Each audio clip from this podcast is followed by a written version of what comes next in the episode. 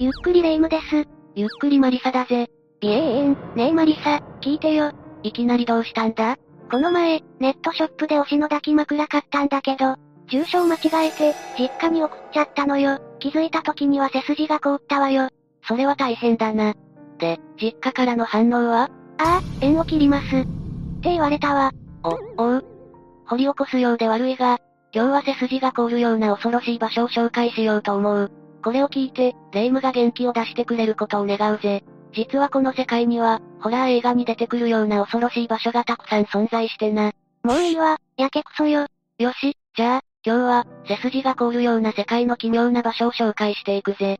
それじゃあ、ゆっくりしていってね。1、地獄とこの世をつなぐ穴、地獄の門。まずはじめに紹介するのは、地獄の門だ。これは、トルクメニスタンのダルバザという村の近くにある、崩落した天然ガス田なんだ。光っているのはマグマではなく、火のついた天然ガスなんだぜ。直径約70メートルもある、巨大クレーターの中で炎が燃えていたり、泥が沸騰していたりする様子から、地元住民が、地獄の門と名付けたそうだ。この炎は、幅60メートル、深さ20メートルにわたって、燃え広がっていると言われているんだぜ。ひえー、まさに地獄の入り口ね。でも、ちょっと待って。崩落した天然ガス田って、どういうこと？お、いいところに気づいたな。実はここはもともと天然ガス田で、こんな穴は開いていなかったんだ。この穴ができたのには、こんな経緯がある。1971年、ソビエトの技術者がこの地に訪れ、ここを油田にしようと、埋蔵されているオイルの貯蔵量を調べるために、掘削調査を始めたんだ。しかし、ここで問題が発生してしまう。結果的に天然ガスを発見することはできたんだが、なんと崩落が起こって、調査設備や調査キャンプが、天然クレーターに埋まってしまったんだ。ええー、大事故じゃない。というかこの穴は、人間によってできたものだったのね。人の手が加わっているのはこれだけじゃないぜ。この崩落の後、穴から有毒ガスが発生し始めた。被害が近隣の町に及ぶ危険性があったため、技術者たちはガスに火をつけて、ガスを燃え尽きさせようとしていたんだ。はじめのうちは技術者たちは、すぐ火が消えてガスがなくなるだろうと思っていた。しかし技術者たちの予想は外れてしまった。レイム、あとはわかるな？それで、今になっても燃え続けているってことね。穴を開けたのも人間で、火をつけたのも人間ってことは、地獄の門って、ほとんど人によって作られたものだったということね。そうだ。地獄の門の壮大な景観は、いくつかのアクシデントが重なった形で、人間によって作られたものなんだ。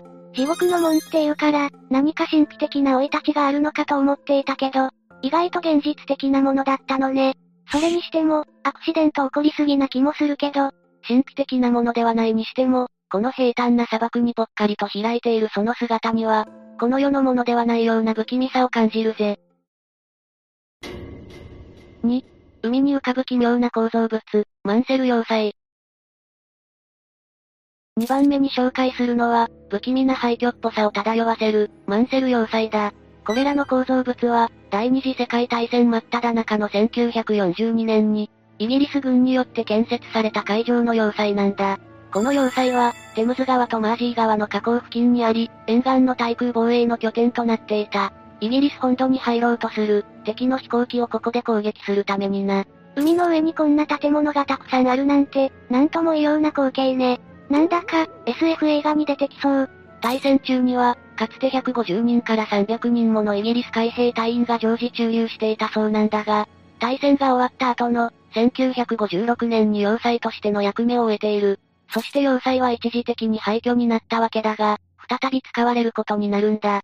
1960年代、元イギリス陸軍少佐のパディロイ・ベイツが、この要塞を不法占拠した上で、独立宣言を発表し、世界最小の国家として、この要塞を、シーランドと名付けて、国土にしたんだ。なんだか突然ね。なんで彼は要塞を国にしようなんて考えたのかしら。彼はもともと、正式な放送免許を持たずに放送を行う、海賊放送の運営をしていたんだ。それでイギリス放送法違反で訴えられてしまった。そこで運営を続けるために、イギリスの法律の手が届かない。当時、イギリスの領海の外にあったこの要塞を拠点にすることを考えたようだ。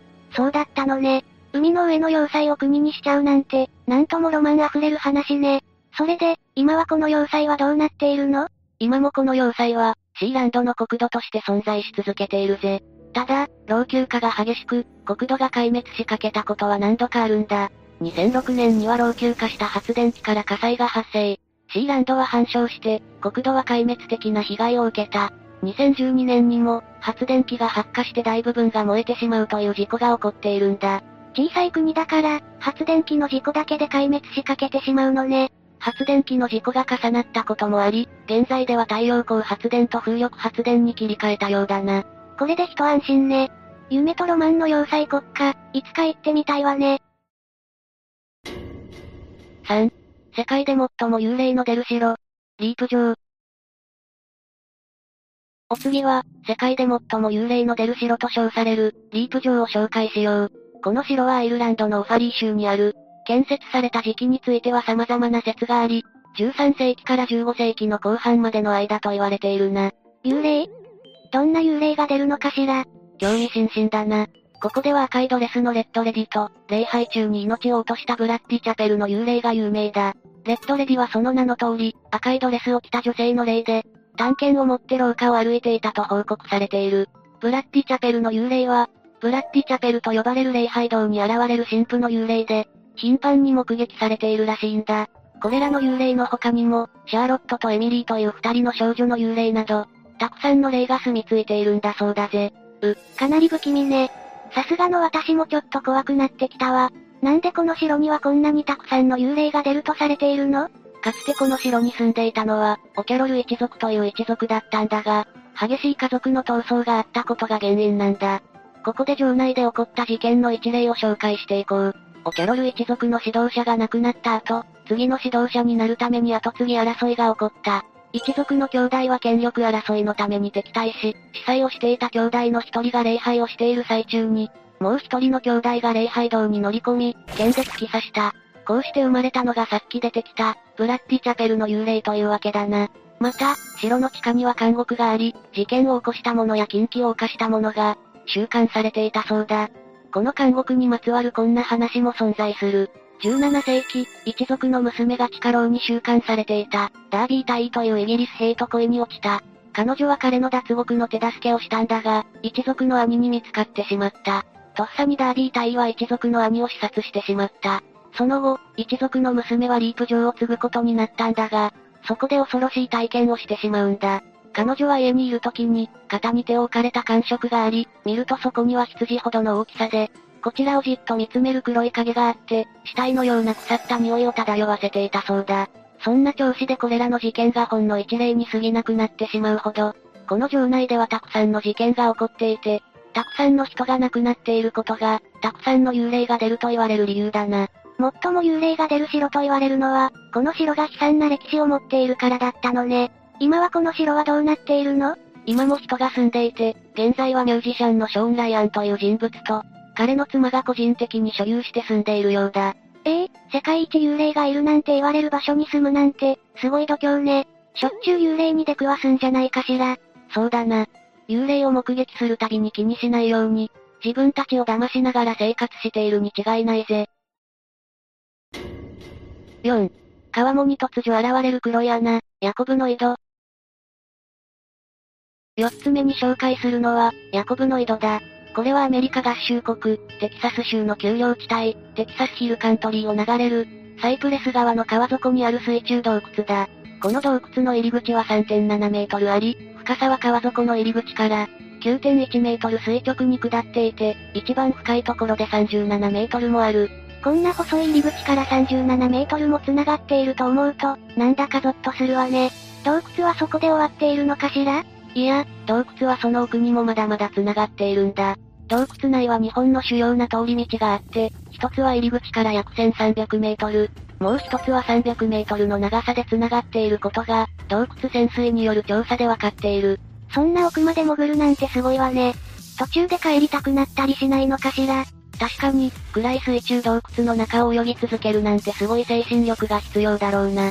実は、洞窟に潜って戻れなくなり、帰りたくても帰れなくなってしまった人たちが何人かいるんだぜ。うわぁ、怖い怖い。ヤコブの井戸は、観光地として人気で誰でも泳ぐことができ、現在、趣味で潜るレクリエーションダイビングは禁止されているものの、ダイビングの経験が浅いダイバーたちにとってもかなり魅力的なスポットなんだ。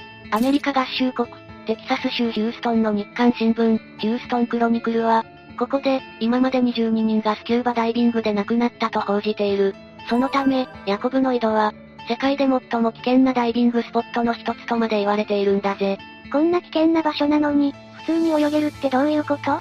なんか対策はしているのかしら？一応ここを訪れる際にはルールがあってだな。水泳選手の経験がない限り、洞窟に飛び込んではいけないとか、泳ぐときはシューズを履かなければいけない、とかの決まりはある。ネットで動画を見ていると、崖上から宙返りして飛び込んでいる動画がたくさんあるから、どれくらいの人がルールを守っているかは定かではないがな。あと対策としては警告の書いた看板だな。洞窟の奥深くに潜っていくとこんな警告がある。止まれ、あなたの命を守れ、この先に進むな。このような水中洞窟でインストラクターを含めた、300人以上のダイバーが死んだ。ダイビングのためにはトレーニングが必要だ。洞窟ダイビングには、洞窟訓練と、洞窟の装備が必要である。洞窟訓練と、洞窟機器なしでは、ここで死ぬかもしれない。それはあなたに起こるかもしれない。この洞窟には死んでいるような価値は、何もない。このポイントを超えてはならない。こは、こっちはさすがにみんなルールを守りそうね。でもスリルを求めている人たちにとっては、逆効果かも。ヤコブの井戸ではとても幻想的な光景が見られるから、潜ってみたくなる気持ちもわかる。しかし、同時に危険もあることを忘れてはならない。深く潜ったダイバーには、下へ足を引っ張られるようだった。と言っている人もいるようだ。もし、ここに訪れるときは絶対にルールを守らないといけないぜ。5、鳥が大量自殺する謎の村、ジャケンガ。お次は毎年、たくさんの鳥が謎の大量死をする村、ジャケンガを紹介しよう。ジャケンガは、インドのアッサム州にある村だ。この村では1900年代頃から、毎年9月から11月頃にかけて、鳥の大量死が発生している。それも病気になったり、飢えたりして弱って死ぬのではなく、木や家などに急に突進して死んでいるんだから、かなり不気味だ。突進して死んでいくなんて、まるで自分から死にに行っているようね。なんで、こんな奇妙なことが起こるの？それはあまりよくわかっていないんだ。調べてわかっているのは、この現象が起こるのが、9月から11月の終わり頃までの間ということ。死んでいた鳥の種類は、現地に生息している鳥から、渡り鳥までを含んだ、44種類だったということくらいだな。この大量死の原因についてまず疑われたのが、鳥インフルエンザなどの病気だったんだが、特に病気は確認されなかった。次に、この地域で秋頃に発生する、濃霧が影響しているのではないかという説が浮上した。毎年この地域では、秋のモンスーン期に入ると、季節風によって濃霧が発生することがある。その霧が視界を悪くして、鳥たちの判断能力を失わせ、方向を見失った鳥たちが、あたかも自殺のように、墜落死するのではないかと考えられたんだ。しかしこの説にはいくつかの疑問がある。まず、同じような気象条件が発生するのは、ジャケンガ村だけではないことだ。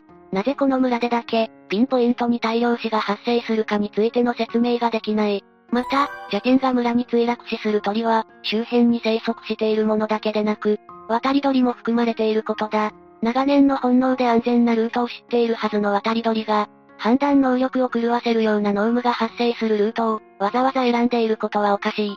どうして遠くに住んでいる鳥たちまでもが邪剣が村まで来て、謎の墜落死を遂げるんだろうな。完全に謎ね。こうなると、邪剣が村が呪われているとしか考えられないわ。実は鳥の大量死が発生しているのは、邪剣が村だけではなく、事例は世界各地にある。このように突進して死ぬ事例は珍しいがな。そうだったの？他の事例での原因はわかっているのかしら？残念ながらそれもわかってないんだ。説としては電磁波や 5G 電波、竜巻が言われているな。あとダウンバーストなんかが原因だとする説もあるぜ。ダウンバースト？なんだか強そうな名前ね。ダウンバーストは積乱雲から発生する、冷えて重くなった空気が、勢いよく地面に吹きつけられる現象だな。ダウンバーストの風速は、通常、秒速20メートル前後なんだが、条件によっては、秒速50メートル近くなることもあるようだ。コンクリート製の電柱、18本をなぎ倒した被害例もある。これに鳥たちが巻き込まれて、障害物に衝突して死んだと考えたんだろう。どの説も邪剣が村の現象を説明するには無理がありそうね。私もそう思う。これはますます、邪剣が村に何かあるとしか考えられなくなるな。原因が一刻も早くわかることを願うぜ。6、無数の十字架に埋もれた丘、十字架の丘。最後に紹介するのは、十字架の丘だ。この丘があるのはリトアニアの北部、国内第4の都市である、シャウレイの北12キロの地点で、ここは巡礼地でもあり、観光名所でもある。ここにある十字架の正確な数は判明していないようだが、およそ5万本だと推測されている。すごい数の十字架ね。こんなにたくさんの死者が埋まっているのかしら。だとしたらどうしてこんな超満員のお墓ができたの？正確にはこれは死者を祀るための場所ではあるが、お墓ではないんだ。この場所ができたのには、こんな歴史がある。この丘があるリトアニアは、現在のポーランドの北に位置する国で、ローマカトリック信仰の人が多い。1795年、ポーランド・リトアニア共和国の領土が、周囲の3つの大国、ブランデンブルク・プロイセン、ロシア帝国、オーストリアによって奪われる、第三次ポーランド分割が起こり、リトアニアはロシア帝国の領土下に置かれることになった。そしてポーランド人とリトアニア人は、ロシアに対抗して放棄を起こしたんだぜ。しかし放棄は失敗に終わってしまい、犠牲となった反乱兵の家族が、彼らの遺体の代わりに十字架を丘に建てた。これが十字架の丘の始まりだ。1918年、リトアニアは独立を回復した。その頃、十字架の丘は、リトアニアが独立に向けて戦っている間に、犠牲になった人々や平和のために祈る場所になっていた。さらに時代は流れ、リトアニアがソ連の当時下にあった、1944年から1990年、リトアニア人たちは丘へ行き、十字架を捧げることで、彼らの宗教や遺産への忠誠心を示した。それは非暴力による抵抗を表していたんだ。にもかかわらず、ソ連は3度にわたり、ブルドーザーでこの丘にある十字架を撤去しようとしたんだ。また、ダム建設でこの丘が水の中に沈んでしまう、なんていう噂も流れていたようだぞ。ひどすぎる、それで丘は無事だったの？残念だが完全に無事とは言えなくてな。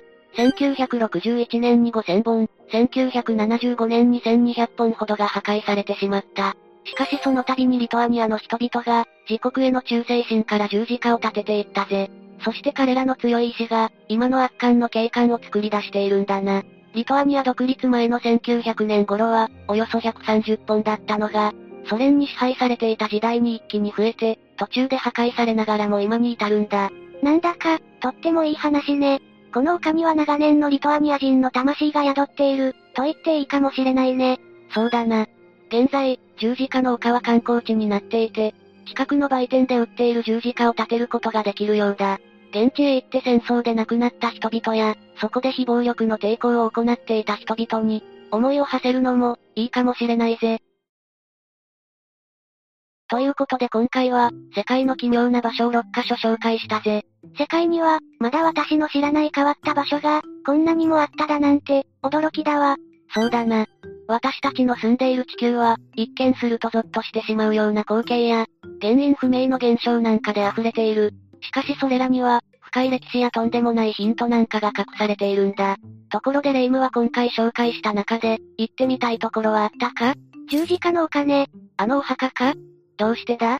抱き枕の件で、家族という名のライフラインから切り離された私は、生きていくことなんて、できないのよ。かわいそうに。その時は、私が手伝ってやるぜ。というわけで今日の動画はここまで。ゆっくりレ夢ムです。ゆっくりマリサだぜ。世界中には約3000万もの島々があると言われている。そんなにあるの？人が住んでいたりいなかったり、めちゃくちゃ大きかったり小さかったり。まあ、全体の8割は無人島だから、人が住んでいるところの方が珍しいんだけどな。島って一口に言っても人それぞれならぬ、島それぞれなのね。それだけあれば変わった島も一つや二つではない。というわけで今回は世界で見つかった奇妙な島について、6つ解説していこうと思うんだぜ。ゆっくりしていってね世界で見つかった奇妙な島6001。慈愛一つ目は慈愛だぜ。愛目？そうだぜ。アルゼンチン、北東部の外れに位置する湿地帯パラナデルタには、回転している正体不明の浮遊島があるんだ。島が回転してるの？島ってそこに固定されてるっていうか、動かないものじゃないの？その浮島は沼地に浮いていて、外周よりも少し小さいために上空から見ると、水の部分が細い三日月状に見えるんだぜ。この島ってどのくらいの大きさなの？意外と小さいのかしら？慈愛の大きさは直径100メートルほどだ。沼地というと水が濁ってそうなイメージを持つかもしれないが、実際はすごく綺麗で透明度もかなり高いんだぜ。循環してるっていうか、流れてるってこと？いや、流れ込んでくる水はないから、湧き水があるんじゃないかと推測されているな。聞けば聞くほど奇妙な島ね。湧き水でできた水たまりの上に島が浮いて、ぐるぐる回ってるってことでしょ？その通りだ。ちなみに生物も存在しているぜ。生態系もきちんと存在しているのね。それにしても、こんなに綺麗な円形の島がプカプカしてるなんて驚きだわ。ゆっくりと動いている内側の島も、外側の沼の形も綺麗な円形であることから、自然にできたものではないのでは、と疑う人もいるくらいなんだ。自然形成じゃないってことは、誰かが作ったってこと？異常に綺麗な水、頑丈な地形、漂流する陸地。これだけ奇妙なことが揃えば、何者かによって作られたものと考えても無理はない。でも、誰が何の目的で？中には UFO や宇宙人と関係があるんじゃないかという人もいるんだ。島の下に宇宙人の基地があるんだと言われているぜ。仮に下にあるんだとして、隠してる島がくるくる動いたら見えちゃうじゃない。カメラを設置しといて何かがチラ見えしたら面白いけど、逆に、これは珍しくもなんともなくて周辺でいくつか見られているんだ。この辺一帯、沿岸部の特徴的な自然環境だと指摘する人もいるんだよな。他にも慈愛みたいなのがあるってこと？程度の差はあれど、不規則な円を持つよくある特徴の一つなんだそうだ。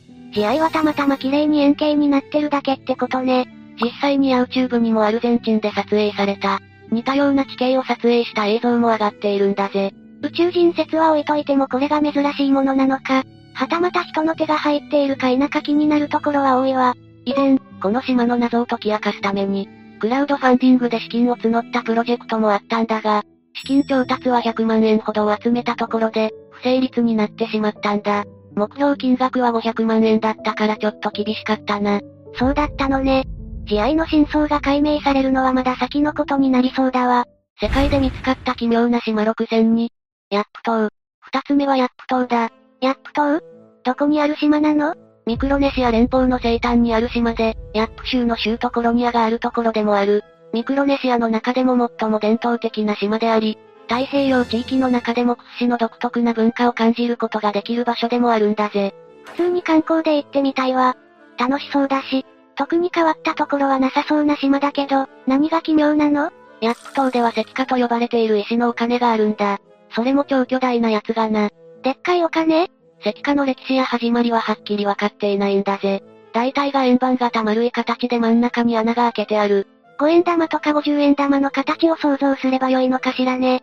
5円玉や50円玉は数センチだが、石化は小さいもので直径30センチ。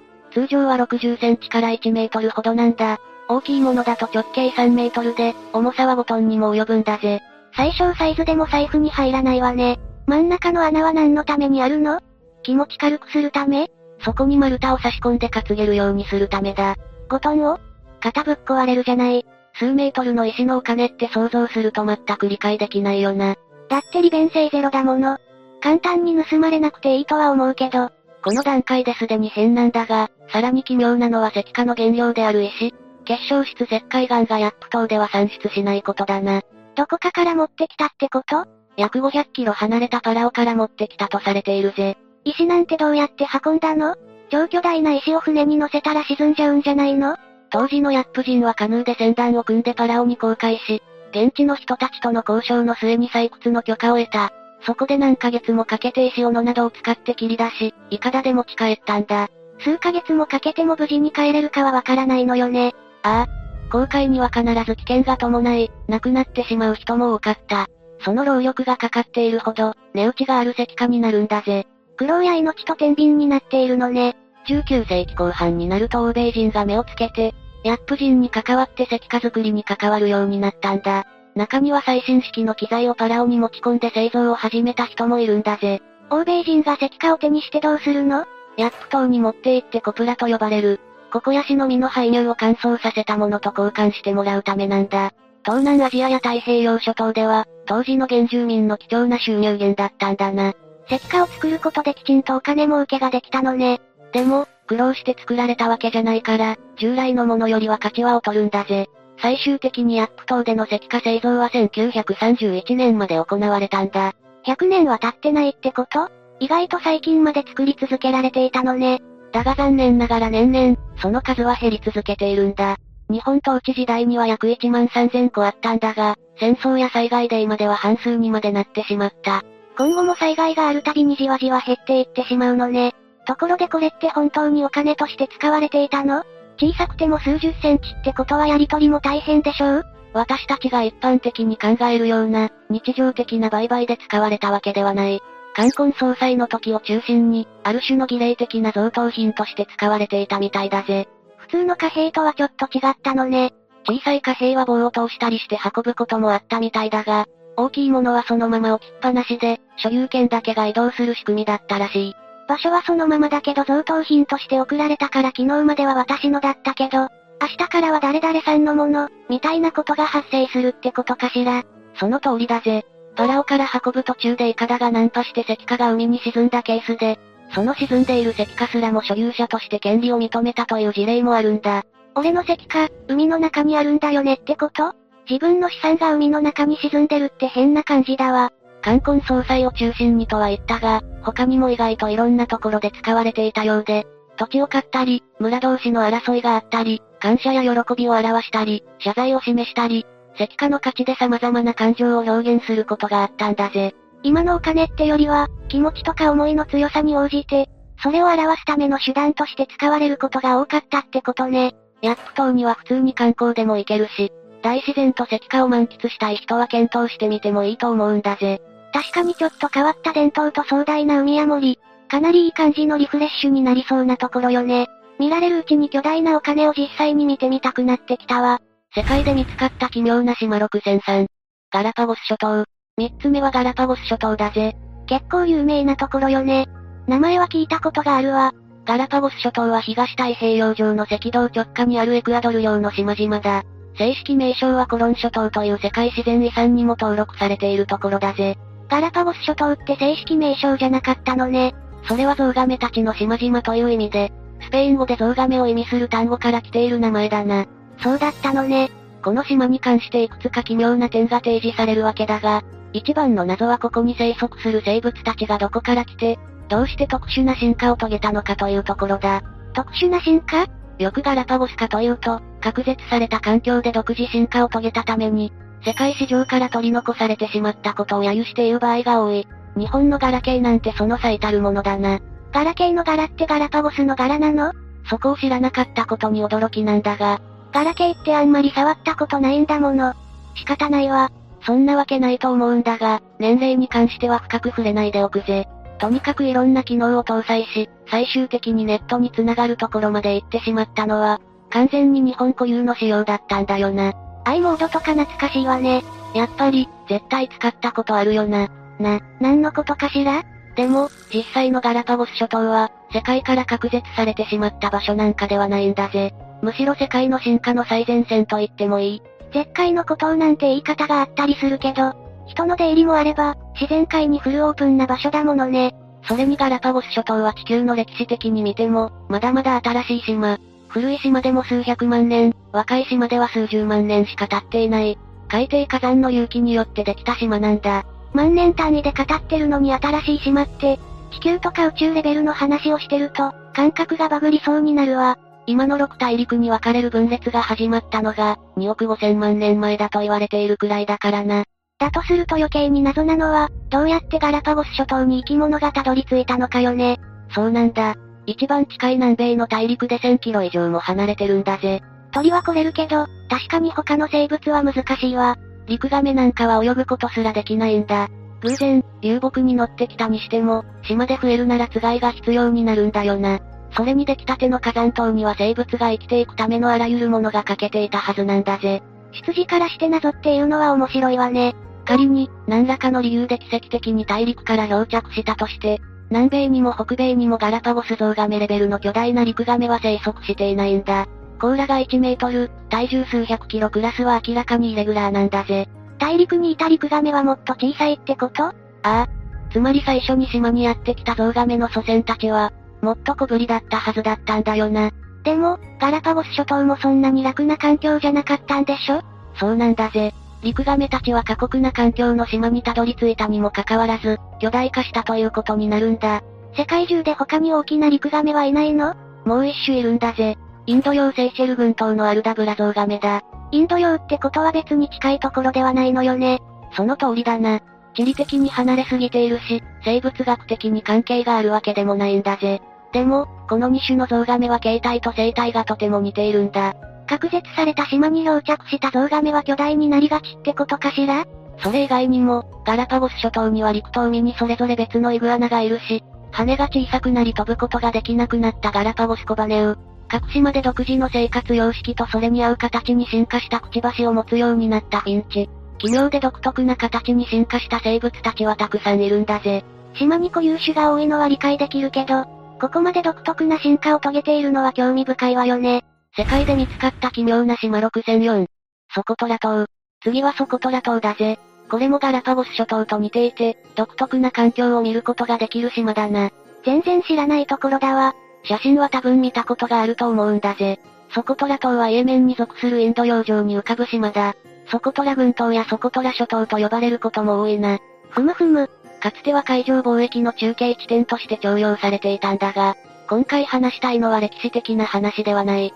この島の生態系の話よね。ソコトラ島はかつての超大陸、ゴンドワナ大陸の分裂で、アデン湾が形成された2300万年前から500万年前に、アフリカ大陸から分かれたと言われている。ガラパゴス諸島よりは古い島ってことかしら。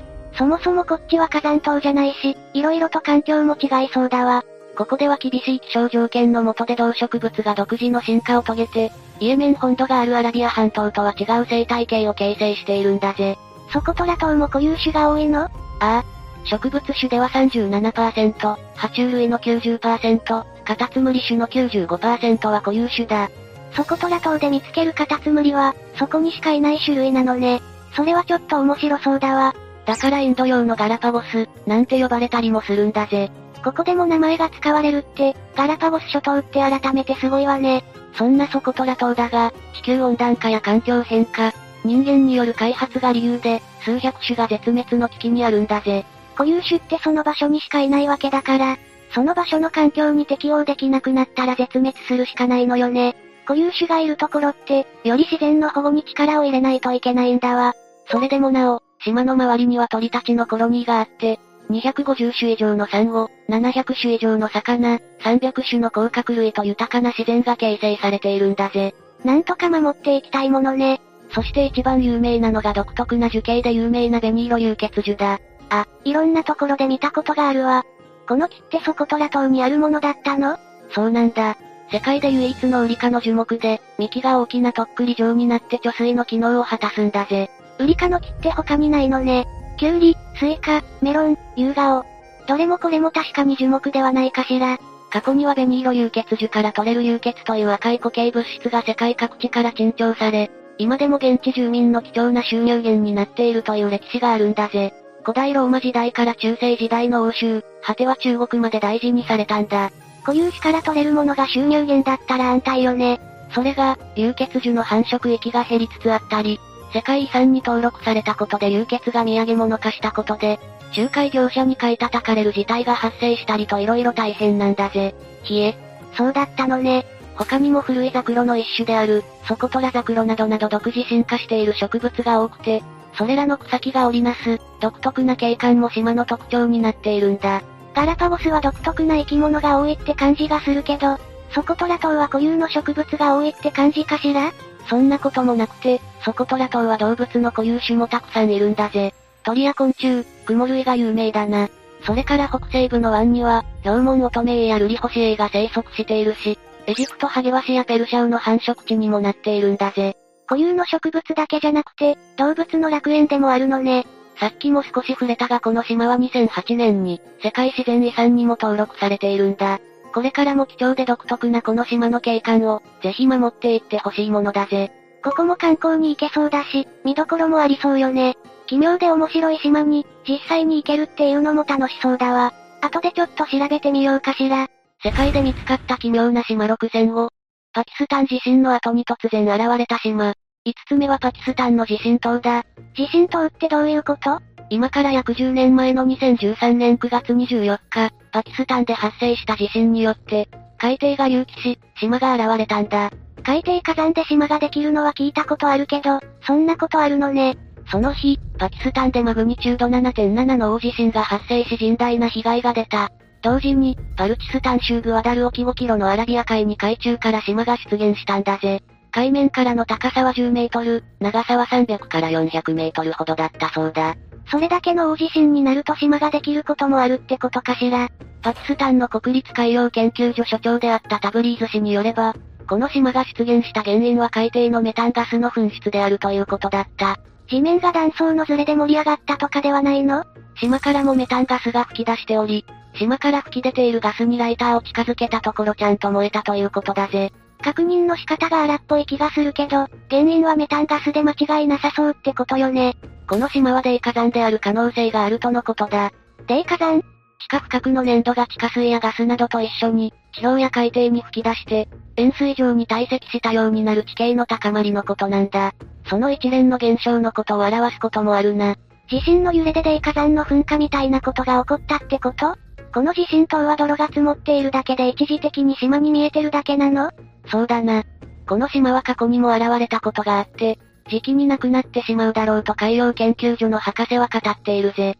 ということはもうないの？ああ。博士の予測通りに2016年末までで、完全に姿を消してしまったな。珍しいこともあるものなのね。泥火山って初めて聞いたわ。確かに頻繁に起こることではないが、全然ないことでもない。そうなの？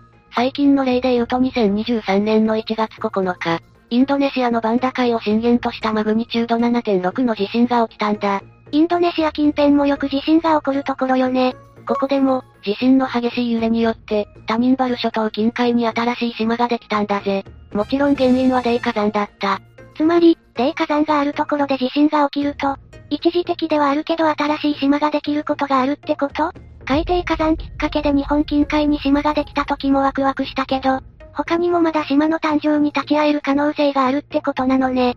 地震にせよ火山にせよ、何らかの自然災害が関わることだから、大手を振って喜べることでもないんだけどな。それはもっともだわ。じゃあ、人的被害は出ない程度の活動で島がうまいことできますように。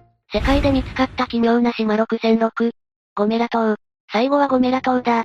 ここは口笛言語を使う文化の一つとして有名なんだぜ。口笛言語？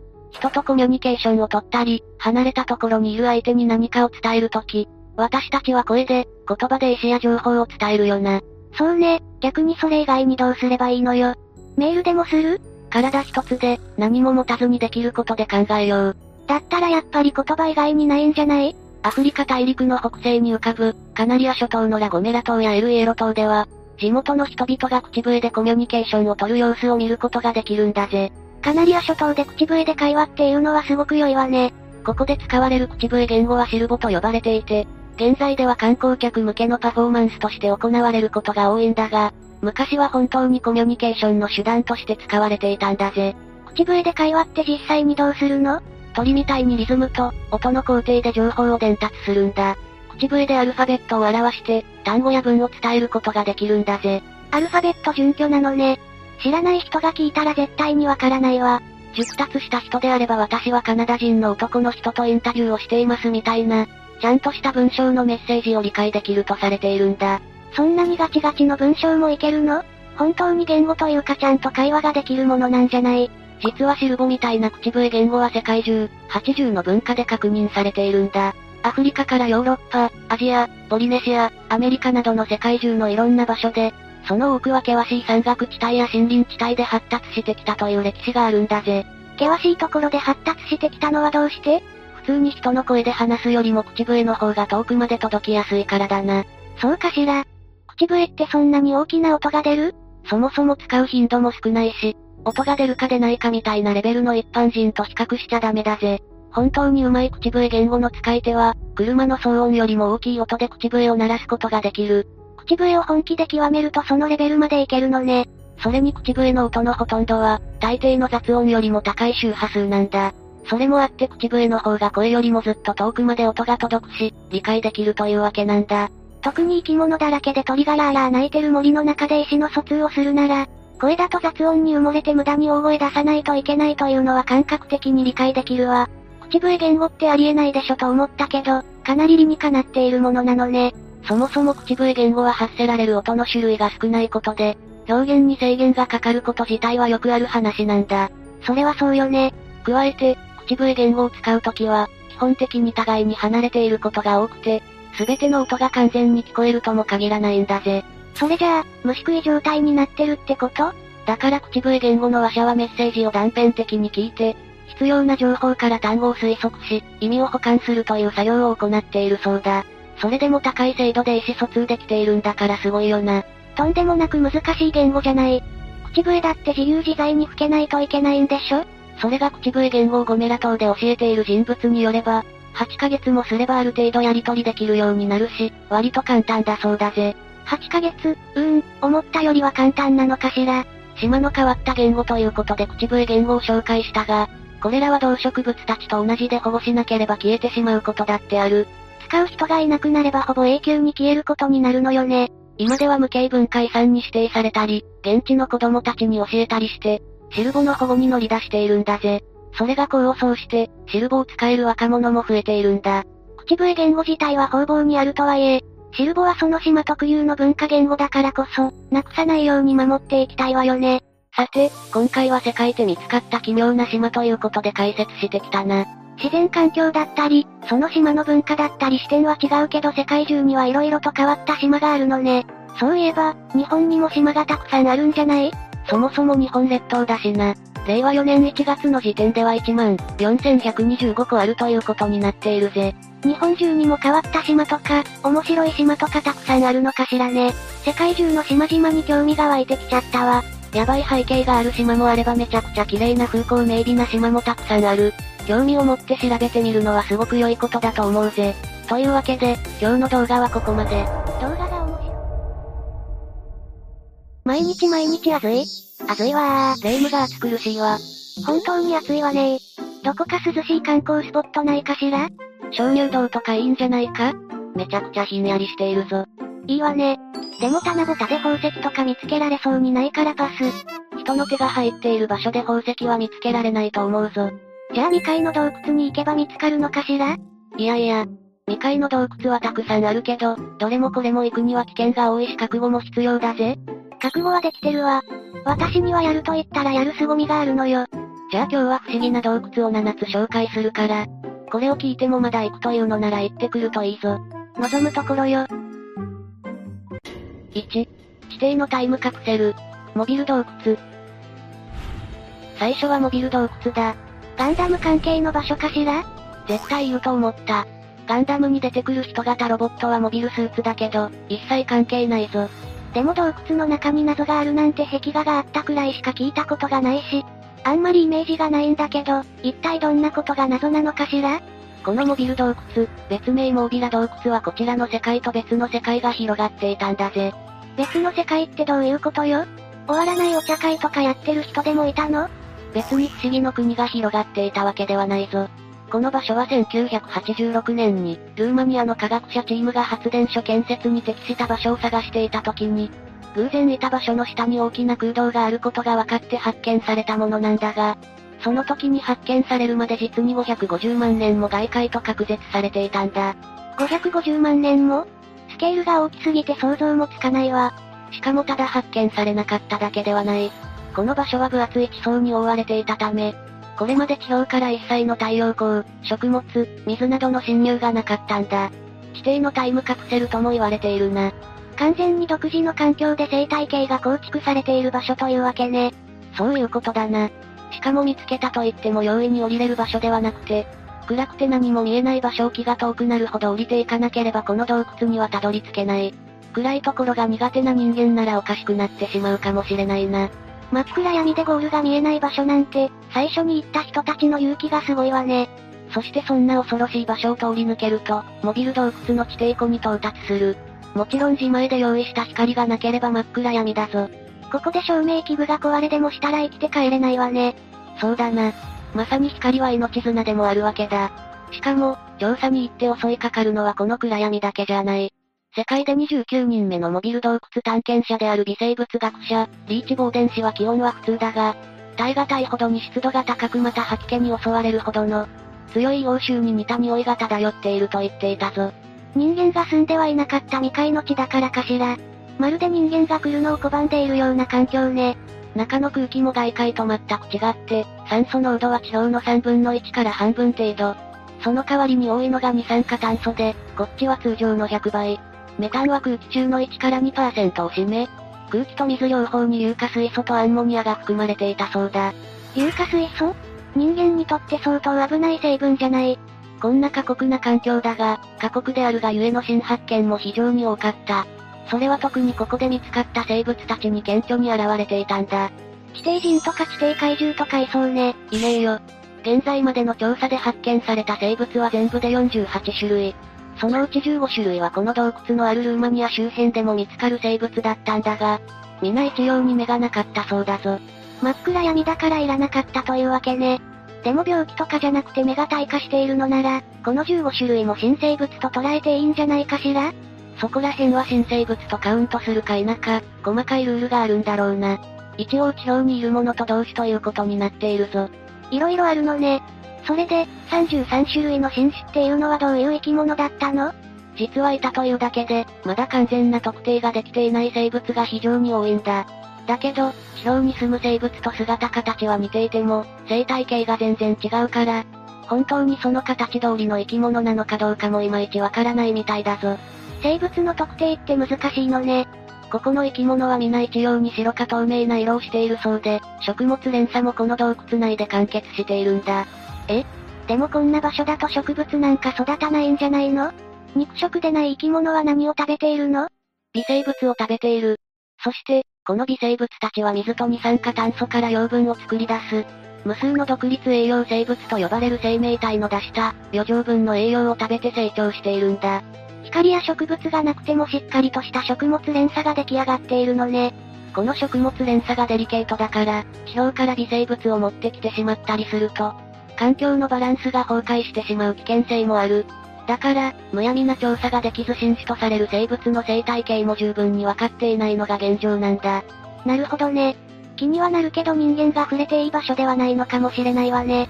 そうだな。ここの環境は地球が生まれたばかりの頃とほぼ同じ状況にあるから、そこに現代の人間が入ってきてしまうと、何が起こるかわからないしな。そっとしておいてほしい気もするけど、いつかロボットだけで探索できるようになったら、調査も格段に進むかもしれないわね。続報に期待だな。2、地球内部の入り口クルベラ洞窟。次の洞窟はクルベラ洞窟だ。101匹ワンちゃんの敵キャラね。それはクルエラな。大喜利をやらないと気が済まないのか？ニヤリ表情じゃなくて口でニヤリっていう人初めて見たわ。まあいいや。このクルベラ洞窟はグリジアという国に存在していて、なんとその深さは2196メートルもある場所なんだ。深いわね。しかもこの洞窟内部の熱は、地球の核から直接来ているから深くなればなるほどに、気温が高くなっていくという変わった特徴を持っているんだぞ。地球の核、スケールが違うわね。さらにこんな過酷な場所であるにもかかわらず新種の昆虫が2014年に発見されているから、もっと調査すれば新たな発見がたくさんあるのではないかと言われている。どんな過酷な場所でも、生物っているものなのね。そうだな。だが、この場所はそれだけが注目されているんじゃなくて、地球内部の入り口ではないか？という説でも注目されているんだ。地球内部の入り口？溶けて死ぬわよ。霊夢は地球空洞説を知っているか？何それ？知らないわ。地球の内部は空洞で、そこには何かしら別の知的生命体が存在していて、地表とは異なる文明を作って生きているという説だ。急に SF チックな話になってきたわね。北極で巨人に遭遇し地底の巨人の町に連れて行かれたという話や、数年間を地底人の町で過ごしたという証言なんかもあって、その全てが眉唾物として捨て置かれてはいるものの、未だにこの説を信じている人も多いんだそうだ。地底人がある日、地底怪獣を伴って侵略してきたりするのかしら？するつもりならすでにされてると思うが、でも太古の昔からこの説は根強く残っていて、日本では鎌倉幕府が地下の調査を行っていたという話もあるほどなんだ。でも実際にその町で数年を過ごした人がいるのであれば、地表の人間もそこに住めるということになるわけだから、仲良くできる気もするわね。そうだな。そう考えると結構夢のある話ではあるよな。地底人に見つかって丸焼き饅頭にされて食べられたりしたらどうしよう。という不安もあるけどね。地底にも饅頭生物の仲間がいることを祈ろう。3、世界最大の洞窟。ソンドン洞。次はソンドン洞だ。怪獣みたいな名前ね。地底怪獣ソンドンみたいな。霊夢の中では地底に怪獣がいないと気が済まないのか？ソンドン洞はベトナム中部に位置する世界遺産、フォンニャケバン国立公園内にある、世界最大の洞窟で全長 7km、最大高さ 240m の大きさがあるんだそうだ。フォンニャ、ケバーン。どうした？行ってみたい衝動を抑えられなかったわ。とうとうおかしくなったのかと思ったぜ。この中には地下河川があるだけでなく、ジャングルまであるんだぞ。洞窟の中にジャングルがあるなんて不思議ね。実際には天井が崩落したことで穴が開いて、そこの部分だけ植物が生い茂る場所になったそうだぞ。ちょっとでも光が差す場所には植物が生まれるのね。洞窟の中には滝もあるし、神秘的な地下河川もある。まさに映画のセンターオブジアースみたいだよな。お宝でも隠されていそうな神秘性があるわね。このソンドン洞の近くには300を超える洞窟があって、まだ調査されていない場所もあるらしいからもしかしたら何か見つかるかもしれないな。うまい具合に宝石類でも見つかればそれでわしは大金持ちじゃ。欲望に支配されて口調がおかしくなっているところ悪いが、この付近は国立公園だから見つけたとしても自分のものにはできないぞ。そうなのね。残念だわ。しかも洞窟内には毒ムカデとかの危険生物もいるし、なんなら危険生物の新種だっているかもしれないから、入っていって帰らぬ霊夢になるかもしれないんだぜ。神秘的な場所には、人の手が入っていないからこその危険もあるということね。悔しいけど、まんじゅうの骸骨になりたくないから行くのはやめておくわ。もし行くならツアーもあるから、横島な目的ではなく観光として行くのなら問題ないんだけどな。私はハンター目的だからやめておくわ。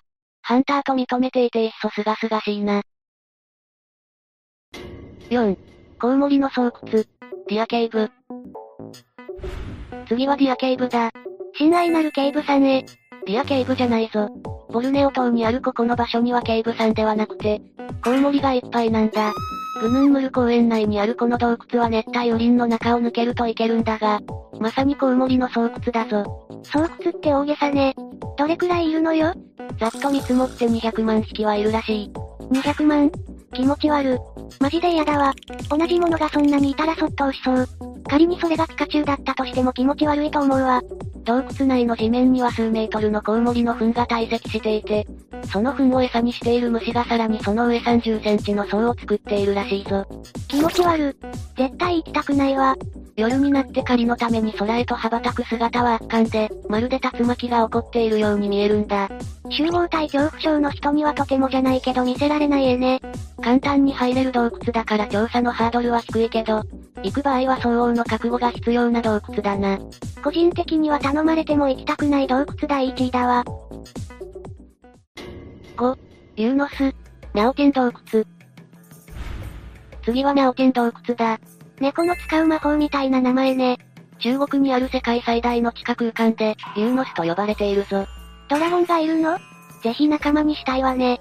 RPG から来た方ですか？ゲームの中にお帰りください。この洞窟の付近にはナオ族という住民がいるんだが、彼らはこの洞窟のあまりの闇の深さから、決して入ってはならない冥界と恐れているらしいぞ。闇が深い。地下で強制労働させられている人がビールを飲んで、キンキンに冷えてやがるよとか言っているのかしら。そういう闇の深さじゃないぞ。物理的な話だ。そっちの方ね。安心したわ。この洞窟には日本の NHK が2年間の交渉の末、入ることを許されたんだがあまりの闇の深さに当たりを照らすため、92個の大型照明を持ち込んだんだそうだ。それほどに真っ暗だったのね。さらに電源ケーブルは6000メートルのものを用意したらしい。特注かしら？よくそんなもの用意できたわね。ナオテン洞窟の全長が870メートルで、高さは最大185メートルもあったから、これぐらい規格外の機材を用意しなければ撮影ができなかったんだろうな。でもこの洞窟はどうやってできたのかしら？それに関してはこの時の調査で、もともと水中洞窟であったんだが、その洞窟の中に入っていた水が何百年もかけて壁を溶かし、空洞を作っていったということが判明したぞ。自然の神秘の産物だったということね。でもなんでナオ族はここを冥界として恐れていたのかしら？それは彼らに伝わる古い言い伝えが元になっている。彼らは太古の昔に蝶が12個の卵を産み、山では虎が、川で竜が、最後の2つの卵からナオ族の祖先が生まれたという成り立ちを信じている。そういう生まれだからか、ミャオ族は全てのものに霊魂や生命が宿ると信じているんだそうだ。なるほどね。スピリチュアルな世界を信じているからこそ、闇にも石が宿っていると思っているのかもしれないわね。私はそんなこと言って他の人間を立ち入らせないようにして、自分たちのお宝でも洞窟に隠しているのかと思っていたわ。NHK が膨大な機材を運ばなければ視界が確保できない場所に、お宝を隠すのは多分無理だと思うぞ。あ、でも冥界に繋がっているというのは意味がわかったけど、なんで竜の巣なの？ミャオ族の言い伝えで、ここにまず母竜が現れ、その後を追った父竜と子竜が穴をたくさん開けてできた。と言われていたからだろうな。洞窟の穴を開けたのは竜だと思っていたのね。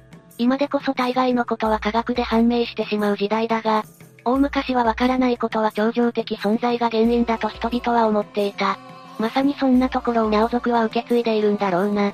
何でも科学でわかるということはいいことなのかもしれないけど、ワクワクやドキドキがなくなってしまって、世界そのものが面白くなくなってしまうような気もするわね。だからこそ、ロマンはロマンのままでいてほしいっていう部分もあるよな。だけど、このミャオテン洞窟も2ヶ月しか調査をしてはいけないとされていたため、すべてが完全に判明したわけではないんだ。ラストの3日で新しい空洞も見つかっているしな。場所が場所だけに、調査結果が公表されることも難しいかもしれないけど、この洞窟の中で新生物やミャオ族の言い伝えを裏付けるような、発見があったら面白いかもしれないわね。今後に期待だな。6、洞窟一面クリスタル。クリスタル洞窟。次はクリスタル洞窟だ。水晶だらけの洞窟ってことでしょ？すごいわね。今回は珍しくレイムの言う通り、まさに一面がクリスタルで埋め尽くされている洞窟だ。この洞窟の場所はメキシコ北部チワワ州にある内科鉱山で、この洞窟自体が発見されたのは2000年と割と最近見つかった場所なんだぞ。チワワ州という名前が気になる。日本語だと笑ってしまうような名前の場所って海外に多いよな。この洞窟は奇跡的にクリスタルが形成される条件が整っていた場所だったらしく、人がゴミのように見えるほど大きなクリスタルがそこかしこに存在しているんだ。全部天然物なんでしょ？すごいわね。この地で誰の手にも触れられることもないまま、数十万年の間、着実に成長してきたクリスタルたちがここにはある。だけど実はこの場所は超危険なんだぞ。クリスタルを狙う盗賊やら海賊やらいっぱいいるのねいないわ。ていうか陸なのに海賊おるんか。ここが危険なのは、クリスタルの特性に基づく部分だ。レイム。クリスタルとか綺麗な鉱石ってどうやってできるか知っているか？確か溶岩が冷める時とかだったかしら？あ。そう。この場所は気温が58度、湿度90から100%なんだ。普通に行ったら死んじゃうじゃない。その通り。目安として、適切な装備で行っても45分が活動限界。装備なしなら10分で命の危機にさらされる。さらに、クリスタル死をする危険性もある。クリスタル死？水晶になって死ぬの？いや、この場所って上から下までクリスタルだらけだろだから普通にめちゃくちゃ重いクリスタルがいつ何時落ちてくるかもわからないんだ。それでもし自分の頭上に落ちてきたら、確かにそれはクリスタル死するわね。一見すると氷の国みたいに見えて、涼しそうな場所だけど、実際は熱、物理両面から非常に危険な場所だということだな。確かに危険ね。写真で見て楽しむだけがちょうど良さそうだわ。7、アイスランド、氷の洞窟。最後に紹介するのはアイスランドの氷の洞窟だ。これは水晶じゃなくて本物の氷なのね。幻想的な写真とかでも有名なこの洞窟は、アイスランド東部バトナヨークトル氷河付近にある。面積は静岡よりも少し大きいくらいで、洞窟と考えると相当広いんだ。めちゃくちゃ広いわね。ただここは入っても大丈夫かどうかは、気温や気候に左右される。雨だったり気温が高かったりすると、頭上の氷が溶けて落ちてきてしまう危険があるからな。確かに落ちてきたらさっきのクリスタル同様に危険だわ。すごい寒いし、氷自体は綺麗だけど行くなら相当準備が必要だな。でも氷の中って幻想的よね。ずっと氷に閉ざされている場所だと氷の下に、何か未知のものが埋まっていそうで興味が湧くわ。そうだな。何万年も前の生物がその当時のまま見つかるなんて例もあるくらいだし、新発見はありそうだよな。だが、氷のおかげで封印されている未知の病原菌がいる可能性もゼロではないから、氷に閉ざされている場所を無理に調査するのも考えものなんだよな。パンドラの箱を自ら開けてしまうようなものだものね。以上ここまで不思議な洞窟を7つ紹介してきたぞ。地表だけを見て全てを知った気になっていたけど、海底だけじゃなくて地の底にも、まだまだ謎がたくさんあるということがよくわかったわ。視聴者の方も洞窟というのはたとえ近所のものであっても、整備されていなければ非常に危険な場所だから、専門家なしの状況であまりむやみに入らないでほしいぜ。入っている時にちょうど地震なんか来たら閉じ込められてしまう恐れもあるものね。だが、おそらくこの地球には最初に紹介した、モビル洞窟のような人類未踏の地もまだまだあるんだろうと思う。いつか何か大発見があったら面白いよな。そうね。そしていつかいるのなら地底人にも会ってみたいわ。友好的な者たちならぜひ実在していてほしいと思うぜ。ところで今日紹介した洞窟の中のどれかに行くと言っていたが、どうするんだ？やめとくわ。コウモリの糞にまみれたくないし、暗いところも嫌だし、クリスタル市なんかまっぴらごめんだわ。霊夢には冒険の心はないってことだな。ってことで、今日の動画はここまで。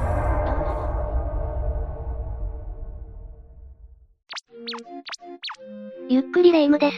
ゆっくりマリサだぜ。ねえマリサ。どこかにいい穴はないかしら？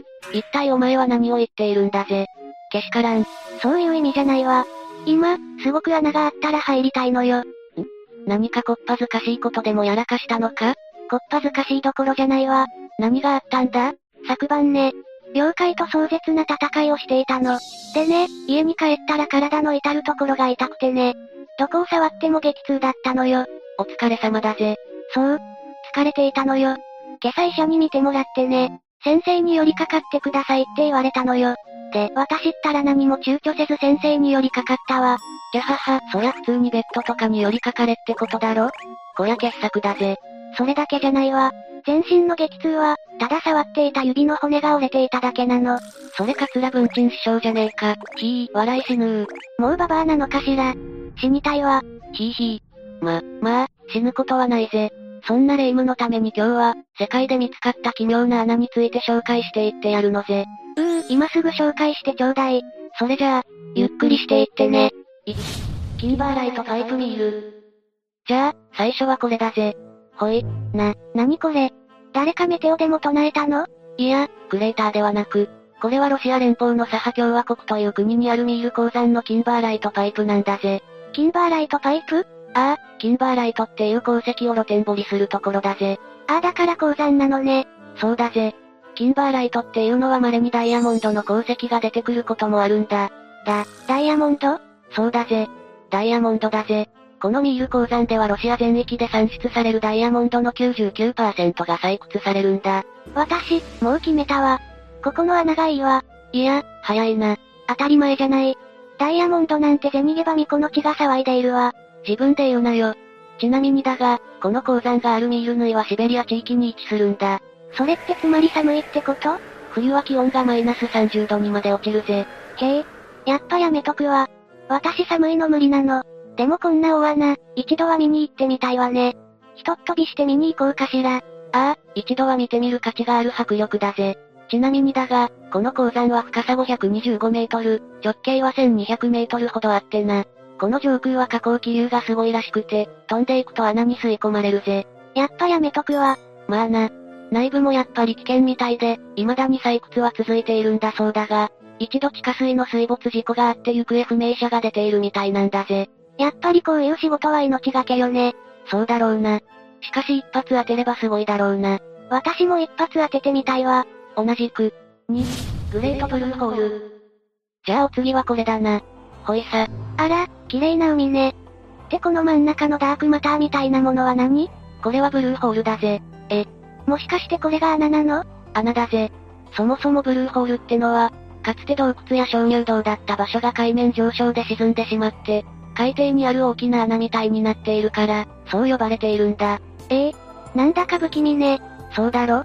この明らかに深さの違う海の色が少し恐怖をそそるんだぜ。これって中身はどうなっているのかしら？とても神秘的で、ダイバーにとっちゃ超人気のダイビングスポットなんだぜ。ちなみにユネスコの世界遺産に認定されているぜ。へえ、一度行ってみたいわ。このブルーホールはどこにあるのかしら？そうだな。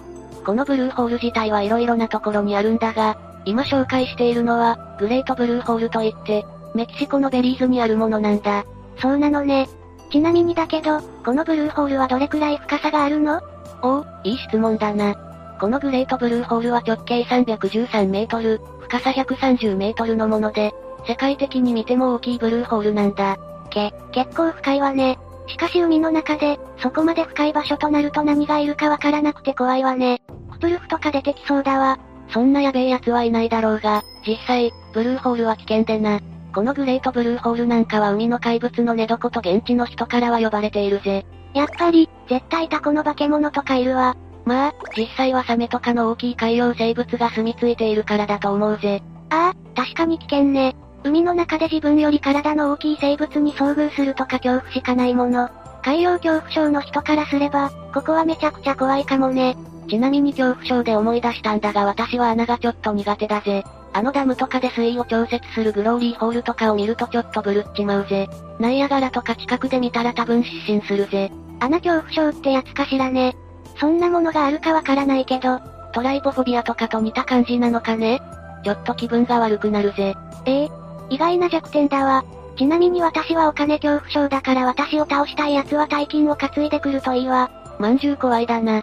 3、ディーンズブルーホール。お次もブルーホールだぜ。さっき言ってた他のブルーホールね。そうだぜ。このディーンズブルーホールはバハマ共和国にあるんだが、さっきも言ったようにこの穴は他にもたくさんある。さっきの中米のベリーズ、バヌアツ共和国、エジプトアラブ共和国、南シナ海。ちなみに日本の沖縄県にも通り池と呼ばれるブルーホールがあるんだぜ。ちなみに、ディーンズブルーホールは、この世界のブルーホールの中でも、最も深いものとされていて、一番深いところで219.7メートルもあるって言われているぜ。いや、深、そこの奥底は一体どうなっているのかしらね。不気味だわ。確かに不気味だよな。海洋恐怖症の人なんか、鳥肌が止まらないんじゃないか？そうね。でも、このブルーホールも超人気のダイビングスポットなんじゃないの？そうだぜ。特にこのディーンズブルーホールは、サンドホールという砂が穴に落ちていく現象があって、それを水中で見る景色といえば世界屈指の神秘さがあるんだぜ。そうなのね。でも勘なんだけど、こんな巨大な自然はなんだか危なそうに見えるわ。ああ、めちゃくちゃ危ないぜ。さっきのグレートブルーホールにも言えることなんだが、現実にどこのブルーホールも市民がたくさんいるんだぜ。やっぱりそうじゃない。もう見た目からしてヤバいんだからそうそう近づくものじゃないわよ。確かに。ちなみにブルーホールが危険と言われているのはいくつかの理由があるんだ。まず一つはさっきも言ったように危険な海洋生物の巣窟になっていること。クプルフと海藻ね。いや、いないって多分。まあサメとかの海洋生物がたくさんいるぜ。遠くで眺めたり水族館で見る分にはいいんだがな。実際、海の中で出くわすとパニックを起こして溺れてしまうぜ。私は狩る側だから食用にしか見えないんだけどね。で、二つ目の危険な理由はダウンカレントだぜ。ダウンカレント？ああ、ダウンカレントっていうのは深さの変わるポイントとか、地中の大きな岩礁とかでよく起こるんだが、簡単に言えば下に引き込む潮の流れに巻き込まれてしまうことなんだぜ。何それ？超怖い。完全にお盆に海に行ったら足を引っ張られるとか言われてるやつの現象じゃない。それの科学的根拠に近いものはあるかもな。このダウンカレントは巻き込まれるとすごいスピードで流されていくんだ。つまり、ブルーホールくらいの穴だと一気に深い場所に引きずり込まれるんだな。恐ろしいわ。これが一番怖いんだぜ。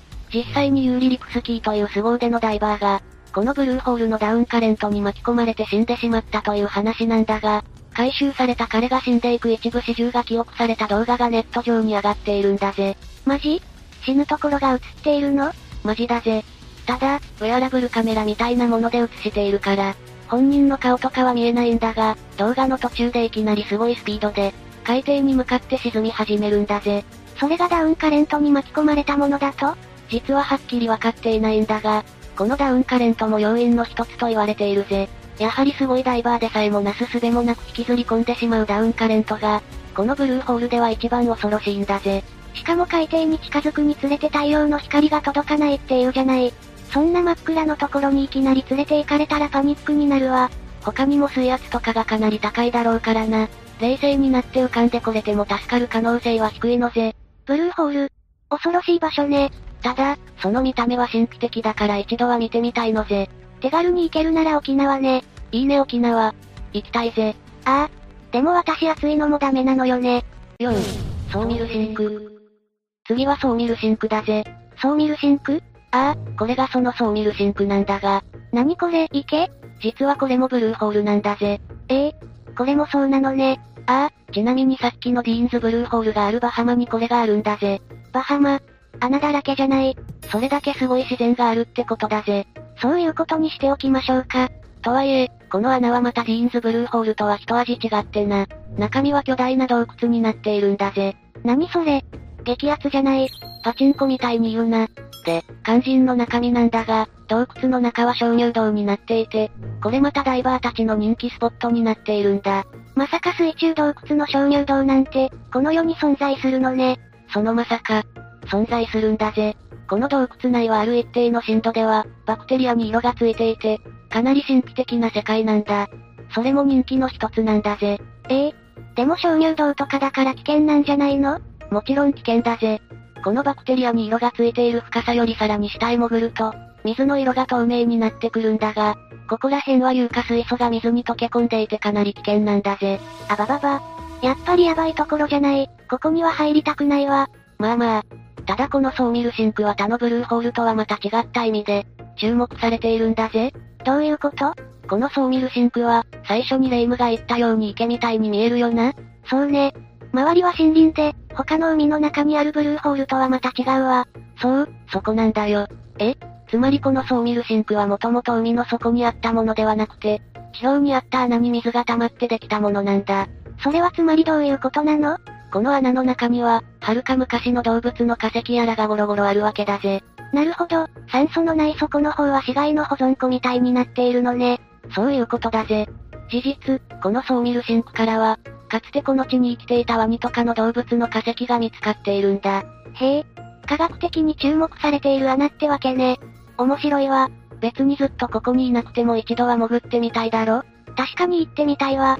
とんでもない化石を見つけて売りさばくのよ。今、この穴での化石採掘は禁止されているんだぜ。全言撤回。少し考えるわ。5、モンピセロダムのダム穴。次なんだがな。どうしたのよ。さっきも言った私が最も苦手としているダム穴についてだぜ。うぷ。ちょっと、しっかりしなさいよ。まだどんなものかも見てないわよ。もう想像するだけで気分が悪いのぜ。でも頑張って紹介するのぜ。なんて執念なの。しかし、不気味な穴ね。水の中にあるからか、中がどうなっているかわからなくて怖いわ。そうだろ？これはさっきも言ったようにダムの水位が上がりすぎないようにするための穴で、グローリーホールというものなんだ。へえ、こんなものがあるなんて知らなかったわ。そうだろ？ちなみにダムの水だって蒸発したりするから、このグローリーホールが使われることは結構稀なんだぜ。大雨が降った時とかに水がこの穴に流れていく。つまり排水溝の役目なんだ。なるほど。で、この世界でも最も大きなグローリーホールがあるのがモンキセロダムなんだ。モンキセロ？カリフォルニアかしらね。そうだぜ。ここのグローリーホールは直径20メートル、長さは210メートルくらいあるんだぜ。でかいわね。安易に近づいて吸い込まれ出したら脱出できそうにないわ。それが怖いんだぜ。なすすべなく引きずり込まれて落とされるのを想像してしまうのが苦手なんだ。あら、じゃあジェットコースターとかも嫌いなの？あれと一緒の感覚でしょ？いや、ジェットコースターは大好きだぜ。え？ちょっとよくわかんないわね。好きに理由は必要ないぜ。ま、まあいいわ。とにかくダム穴は嫌いなのね。ちなみに、これって落ちたらどうなるのかしら？まあ、普通の人間だと確実に死ぬだろうな。死因は溺死かしら？うーん。溺死というか落下死の方が可能性は高そうだな。あらそうなの？確かに排水量がすごいんだろうが、ダムの液面から排水していく構造だから、水路が水に満たされる感じではないっぽいぜ。じゃあ、真下に落ちるウォータースライダーみたいな感じかしら？そうだな。おそらく近くの川とか、水路につながる分岐の前にトラップみたいなのがあるはずだから、そこの床に体を打ち付けて死亡だろうな。なるほど、そこで生き延びても気絶か体が言うことを聞かなくて、その後溺死するパターンね。そうだな。実際ここに落ちた人がいたみたいなんだが、近くの川で死体で発見されていたみたいで、落下死したみたいだぜ。なるほどね。って本当に吸い込まれた人がいたのね。もう想像するだけで恐ろしいぜ。ちなみにこのダム穴の水路は出口付近はどうなっているの？滝みたいになっているとか？いや普通に外の水路や川に繋がっているみたいで、大きい筒状のトンネルみたいで、スケボーのハーフパイプの練習場になっているらしいぜ。ガチのストリート育ちたちの遊び場じゃない。私なら恐ろしくて近づけないぜ。6、視界のシンクホール。次は視界のシンクホールだぜ。視界？あの円弧よね？そうだぜ。イスラエルとヨルダンに接した、リゾート地として有名な場所だぜ。知ってるわ。一度でいいから行ってみたいのよね。ああ、美容にいい泥の全身パックとかやってみたいのぜ。で、この視界に穴があるの？ああ、あるぜ。7000個くらい。多すぎはロター。この視界なんだが、イスラエル側の湖岸、そこから少し離れるとリゾート地から一変して、ゴーストタウンが広がっているんだ。ゴーストタウン？人が住めないってこと？そういうことだ。それってもしかしてその7000個の穴があるからってことかしら？そういうことだぜ。このゴーストタウンもかつてはリゾート地として栄えていたんだが、視界の水面低下が原因で、地盤沈下や穴が自然に発生してしまうようになるんだ。なぜ、視界の水面低下が地盤沈下や穴を発生させるの？ああ。そもそも視界っていうのは、海抜マイナス400メートルにある、海より低い位置にある湖なんだ。ここにはヨルダン川からの水のほか、ミネラルを含む雨や湧き水が流れ込んでいるんだが、その水を海に流せる川がなくて、高温の気候がその水分を蒸発させるから、高濃度塩分を含んだ湖ができたんだぜ。なるほど、それで塩湖ができたのね。そうなんだ。それで、もちろん大昔からある湖だから、その凝縮された塩の層が視界周辺の地層に堆積しているわけなんだが、どうもこの層が崩れているみたいなんだ。塩の層だから溶けているのかしら？そういうことだぜ。そもそもこの層が溶け出す恐れはなかったみたいなんだが、この塩分を多く含む視界の水は工業用として使われていることもあって、多くの水が汲み上げられていてな。それによるダン川も生活用水として使われ始めてから湖への水の流入が少なくなった所以で、近年は湖の水位が下がっていたんだ。そんなに減っているの？?10 階建てのビル分水位が下がっているらしいぜ。いや、汲み上げすぎでしょ。もうそれ環境破壊よね。その付けがゴーストタウンなんじゃないか？なるほどね。でも水位が下がると地層の塩が溶けちゃうのはなんでなの？湖の水面がまだ高かった頃は、この一帯の地下水は視界の水が流れていて、高濃度の塩を含む地下水だから、この塩の層を溶かすことはなかったんだ。ただ近年は湖水が減って水面が下がったことで、この一帯を流れていた視界の地下水は退いてしまっているんだ。そっか。そこに雨とかの水が流れ込むと、塩が溶けちゃうのね。そういうことだぜ。それによって地中に空洞ができてしまったから、地盤沈下やシンクホールができてしまったんだぜ。恐ろしや。自然と人間社会ってのはいつ崩れてもおかしくないバランスでなっているんだぜ。いい勉強になるわ。自然を壊してまで金儲けをしちゃダメなのね。そういうことだが、それは極めて難しいことだよな。SDGs ってやつね。意味わかってるか？わかりません。7、悪魔の穴。さて、ここまで色々な穴を紹介してきたが霊夢が入りたい穴はあったか？あったか？ってあるわけないでしょ。鉱山、海底洞窟やダム穴に陥没穴。普通の穴を紹介してよ。普通の穴ね。そうだな。じゃあ悪魔の穴なんてどうだ？却下。なんでだよ？もう名前からして普通じゃないじゃん。絶対悪魔住んでるでしょ？いやいや、まず話を聞けって。さっきまでの穴よりマシなら聞いてあげるわ。結論はどうなの？結論はマシだぜ。というわけで、悪魔の穴について紹介していくぜ。この悪魔の穴は別名地獄の入り口と言われていてな。ちょストップ、もうやばいわ。地獄行っちゃうじゃない。地獄で大暴れしてた奴が何言ってんだ。どうせ底なしの穴とかなんでしょ？地底にヤバい先客がいるんでしょ？はあ。そこならあるし、そこには何もいなかったぜ。それが2021年に証明されたぜ。え、そうなの？そうだぜ。イエメン東部にあるこの穴は、悪魔の穴や地獄の入り口のほか、バラフートの井戸とも言われていてな。2021年にオマーンの洞窟探検チームがバラフートの井戸の底に到達したと発表したんだぜ。何よ。大層な呼び名をつけちゃって結局何もなかったんじゃない。まあ、この穴は砂漠の真ん中にポカンと開いた30メートルに及ぶ大穴で、深さは100から250メートルはあると言われていたからな。そりゃ不気味だし、不吉な雰囲気もあるぜ。もう不安なことは何もないわ。で、この中がどうなっていたの？ああ、この穴がどうやってできたのかは、現在もまだ調査中らしいんだ。過去の調査だと、酸素が少なく悪臭が漂っていたようで、何か不気味なものがいたと報告されていたんだが、直近のオマーン洞窟探検隊の報告では、酸素は通常レベルにあり、悪臭は鳥の死骸から出ているもので有毒ガスはないらしい。蛇はたくさんいたが悪魔はいなかったって話だぜ。わかったわ、マリサ。は？これは普通の穴だわ。だからさっきから言ってんだろ。何よちょっと拍子抜けだわ。ちょっと期待したのに。この巫女めんどくせえ。ん？何か言ったかしら？いや、何も言ってないぜ。で、この穴の内部は地下水が湧き出ていたり。まあ、快適ね。あとはそこら辺に洞窟真珠がゴロゴロ転がっていたみたいぜ。し、真珠あ、ああ。洞窟真珠な。カルシウムとかの堆積物が湧き水とかの水流で削られて丸くなった鉱物だぜ。マリサ、私ここでいいわ。だって真珠があるもの。そう言うと思ったぜ。残念だが、この洞窟真珠は真珠といっても貝から取れるような高価なものじゃないぜ。え、そうなの？じゃあここは嫌だわ。蛇とカエル嫌いだもの。お、おう。わかったぜ。ちなみに探検隊の話だと、深さは112メートルだったみたいだぜ。悪いことが起こると言われてきた湧き水は飲めるみたいだし、普通に人間が生きれる空間だったそうだぜ。しかし道で不気味なものには皆不吉な噂を流したがるのね。そうだな。全然悪魔の穴じゃなかったんだぜ。ちなみに、アラブの人たちからすれば悪魔といえばジン。そのジンがこの穴にいると思われていたんだぜ。ジンね。まあでも、この穴なら何か身を隠したい時には当分は入れそうな気がするわ。ワイルドな巫女だぜ。というわけで、今すぐ穴があったら入りたい霊夢のために世界の生かした穴を7つほど紹介したぜ。生かしたというより生かれた穴ね。どれもスケールがでかすぎるわ。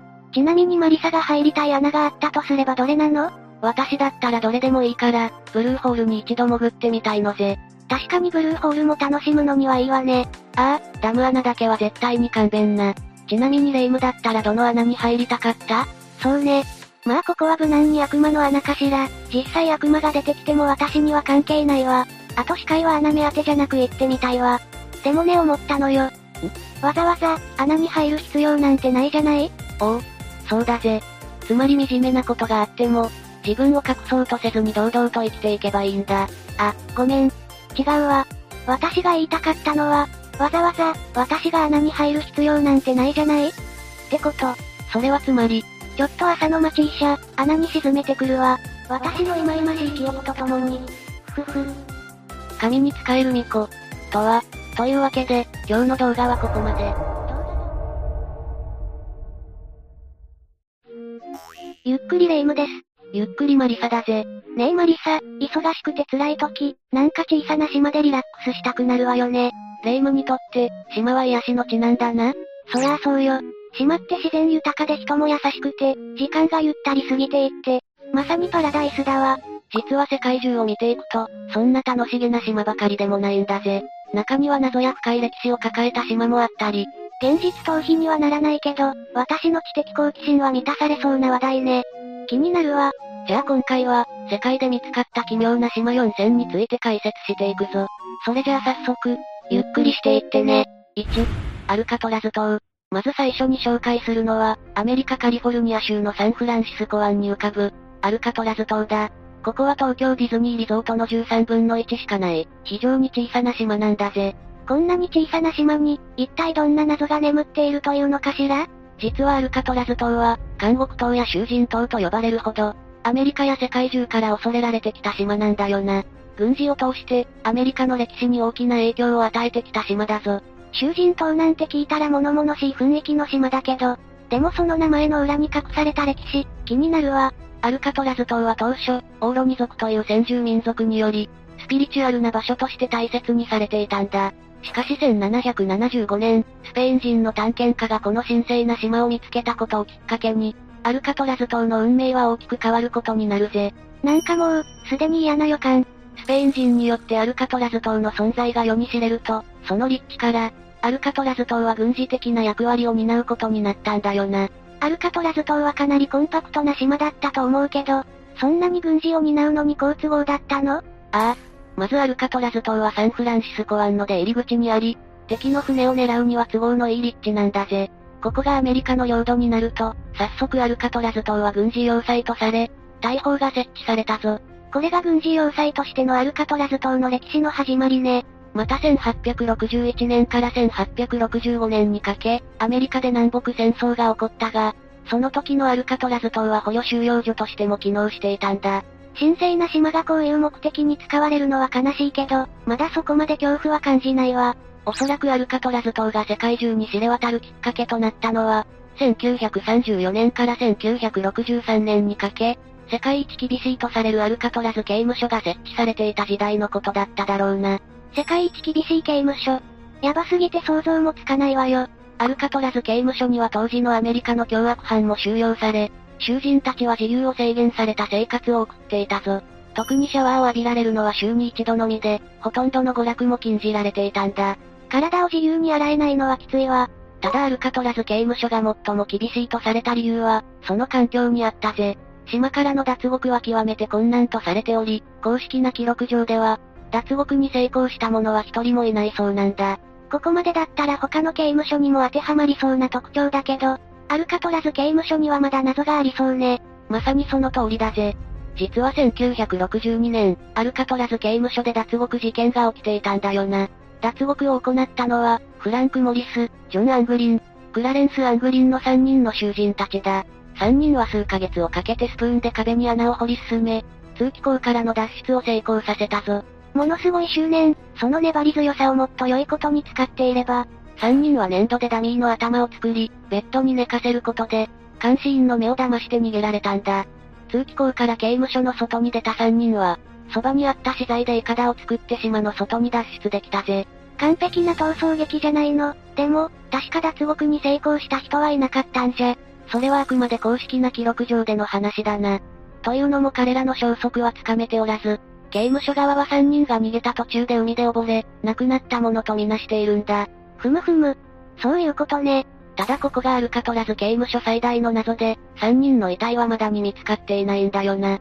3人は本当に亡くなったのか、それともひっそりとシャバで生き続けていたのか。真相はまさに闇の中だぜ。これぞミステリーって感じだわ。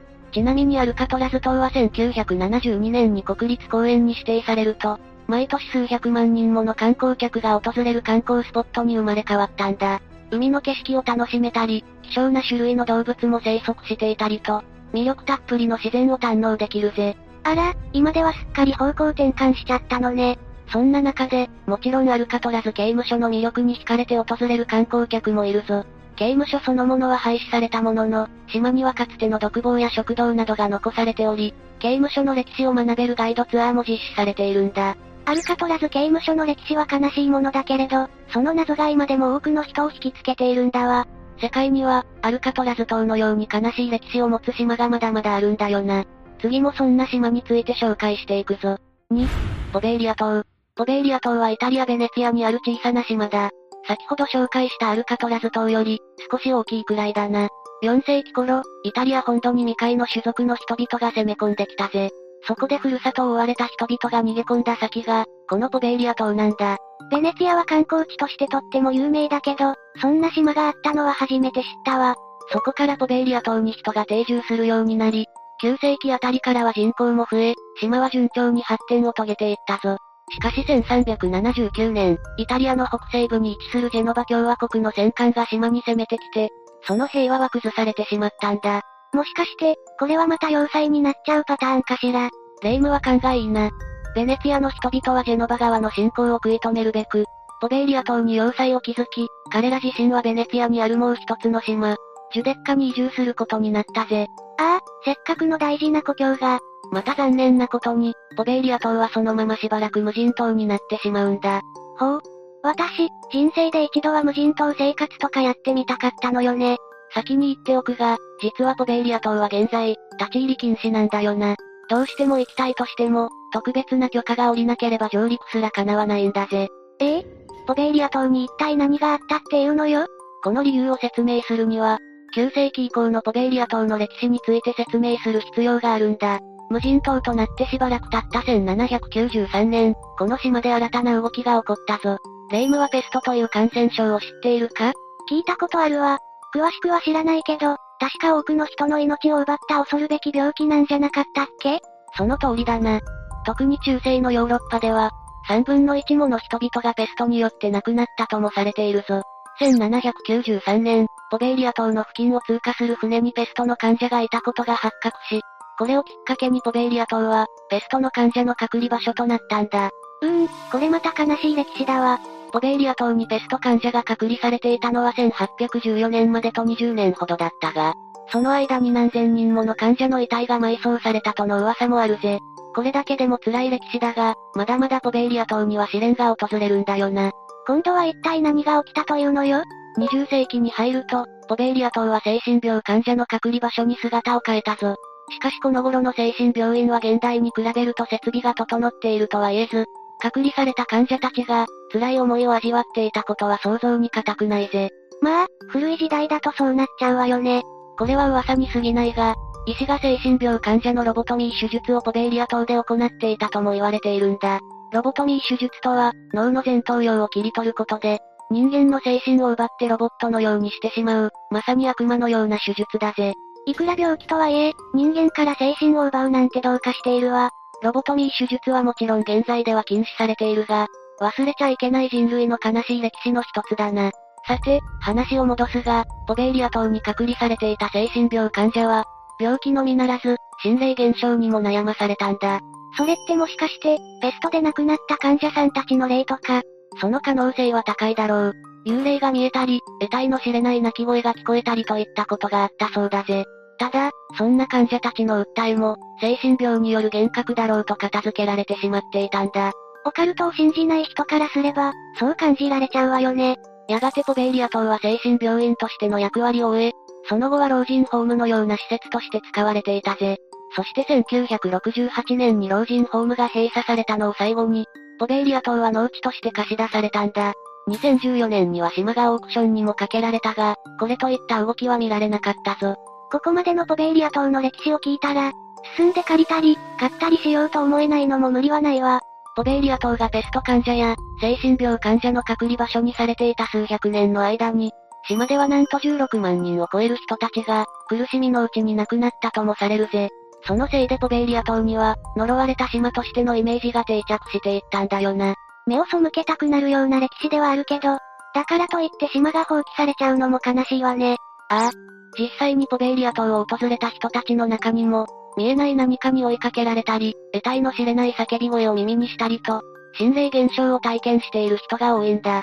ただ、こういった噂はやらせやデマによるものも多いとされ、根拠があるとは言えないぜ。確かにかつて病気で苦しんだ人からすれば、自分たちが幽霊扱いされるのは、あまりいい気がしないわ。私だって、故郷が呪いの地だなんて言われることになったら、悲しくなっちゃうものね。肝に銘じておくわ。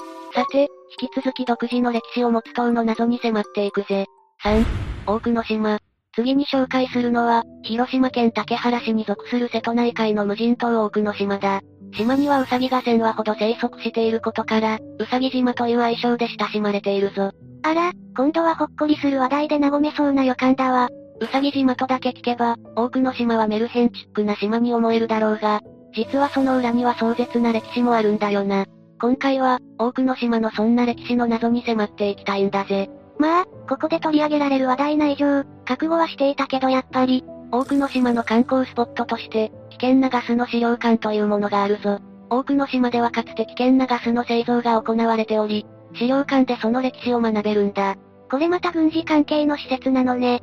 工場が作られる前の1902年、多くの島には16もの砲台が置かれ、広島と呉を保護するため、要塞としての役割を担っていたぜ。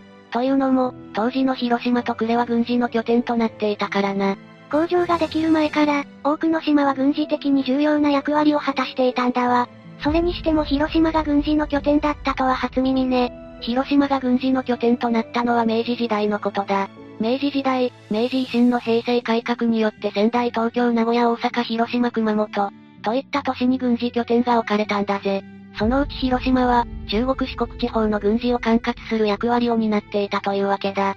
明治維新って華々しいイメージだけど、日本国内でも軍需産業が当たり前な時代。なんか複雑だわ。やはり、現代の日本人にとって最も身近に感じられる戦争といえば第二次世界大戦だろうが、それ以前から日本は戦争に参加し、活躍していたぞ。例えば明治時代に日本が参加した主な戦争として日清戦争日露戦争があるが、いずれも広島が軍事拠点として活躍していたんだよな。そういえばその名前、歴史の授業で何回も耳にしたわね。まず日清戦争の際、広島は兵士を派遣する拠点となり、その間に帝国議会が広島で開催されたこともあったんだ。日清戦争をきっかけに広島の軍需産業は発展を遂げ、軍用水道や兵士用の食料、衣服製造の拠点になるなど、兵士の生活面からも軍事の支援を担うようになったぞ。まさか第二次世界大戦よりも前に、広島にそんな歴史があったなんて。そして日露戦争、日中戦争、太平洋戦争と戦争が激化するにつれて、広島の軍事拠点としての役割はより一層重要なものとなっていったんだ。特に日露戦争で広島が出撃拠点となった際は、戦争景気を期待して日本中から多くの人が殺到したぜ。そんなに広島が重要な役割を担っていたら、そりゃあ全力で守らなくちゃいけないわよね。さて、話を多くの島に戻すぞ。30年近く要塞の役割を担っていた多くの島だが、1929年からいよいよガスの製造が行われるようになるんだ。その情報は外部に漏れると大変なことになるってことで、この時、多くの島は地図から消されていたぜ。多くの島が一時的に幻の島と化していたなんて、この時まで、多くの島には数十人の住民が暮らしていたんだ。しかし工場の稼働に伴って、彼らは強制退去を命じられてしまったぜ。ああ、大事な故郷が。しかも工場に勤めていたのも、貧しい家庭の10代の子供たちであり、彼らは皆ここで働けば科学を勉強しながらお金をもらえる、と勧められて多くの島に来ていたそうなんだ。めちゃくちゃ闇を感じるわ。しかもそういった子供たちは、自分が危険なガスを作っていることを知らされることなく働いていたんだぜ。また彼らは同時に、多くの島で経験したことは、家族をはじめ誰にも話してはいけない、と警告を受けていたぞ。家族にも話せないなんて、精神的にもきつそうだわ。それで、彼らが作ったガスはどこに行くの？多くの島で作られたガスは北九州に運ばれ、そこで砲弾や爆弾に装填されて戦場に送られていたんだよな。こういう戦争の実態ってあまりよく知らなかったから、めちゃくちゃ勉強になるわ。第二次世界大戦が終わった後、多くの島はどんな歴史を辿ってきたのかしら？第二次世界大戦の終戦直後は、日本軍が毒ガスに関する危機を、海に捨てるなどして証拠隠滅を図ったぞ。その後は連合国軍機関が島を取り上げ、無毒化処理を行ったんだ。今までの歴史が綺麗さっぱり消されちゃう。そして1950年から朝鮮戦争が始まると、今度はアメリカ軍が多くの島を取り上げ、島の装甲弾薬庫として使うようになったぜ。多くの島が日本人の手に戻ってきたのは、1955年以降のことだ。やっと多くの島に平和な日々が帰ってくるわ。1960年代になると、多くの島は国民休暇村として開場されたぞ。またこの時島の観光事業に携わっていた人が、島のマスコットとして動物を取り入れたらどうかと提案し、ウサギの繁殖も同時に進められたんだ。多くの島にはもともとウサギが生息していたわけじゃなくて、観光地化が決まってから繁殖していったのね。いや、実は戦時中の多くの島では、ガスの実験用にウサギが飼育されていたことがあったんだよな。ただ残念なことに、そのウサギたちは戦後にガスと一緒に処分されてしまったんだ。う？う、かわいそうすぎるわよ。ただ観光地化が決まって以降、多くの島ではウサギが大切にされてきたぜ。その甲斐あってか、多くの島のウサギ島としてのアピール効果は高まっていったんだ。2017年の多くの島への来島者総数は、36万人にも上ったぞ。外国人観光客も多いようだな。戦時中の悲しい歴史から、明るい歴史への変身。素敵なお話を聞けて心が温まったわ。もちろん今の多くの島は観光地として成功を収めているが、やはりガス工場があった時代のことも、忘れちゃいけないぞ。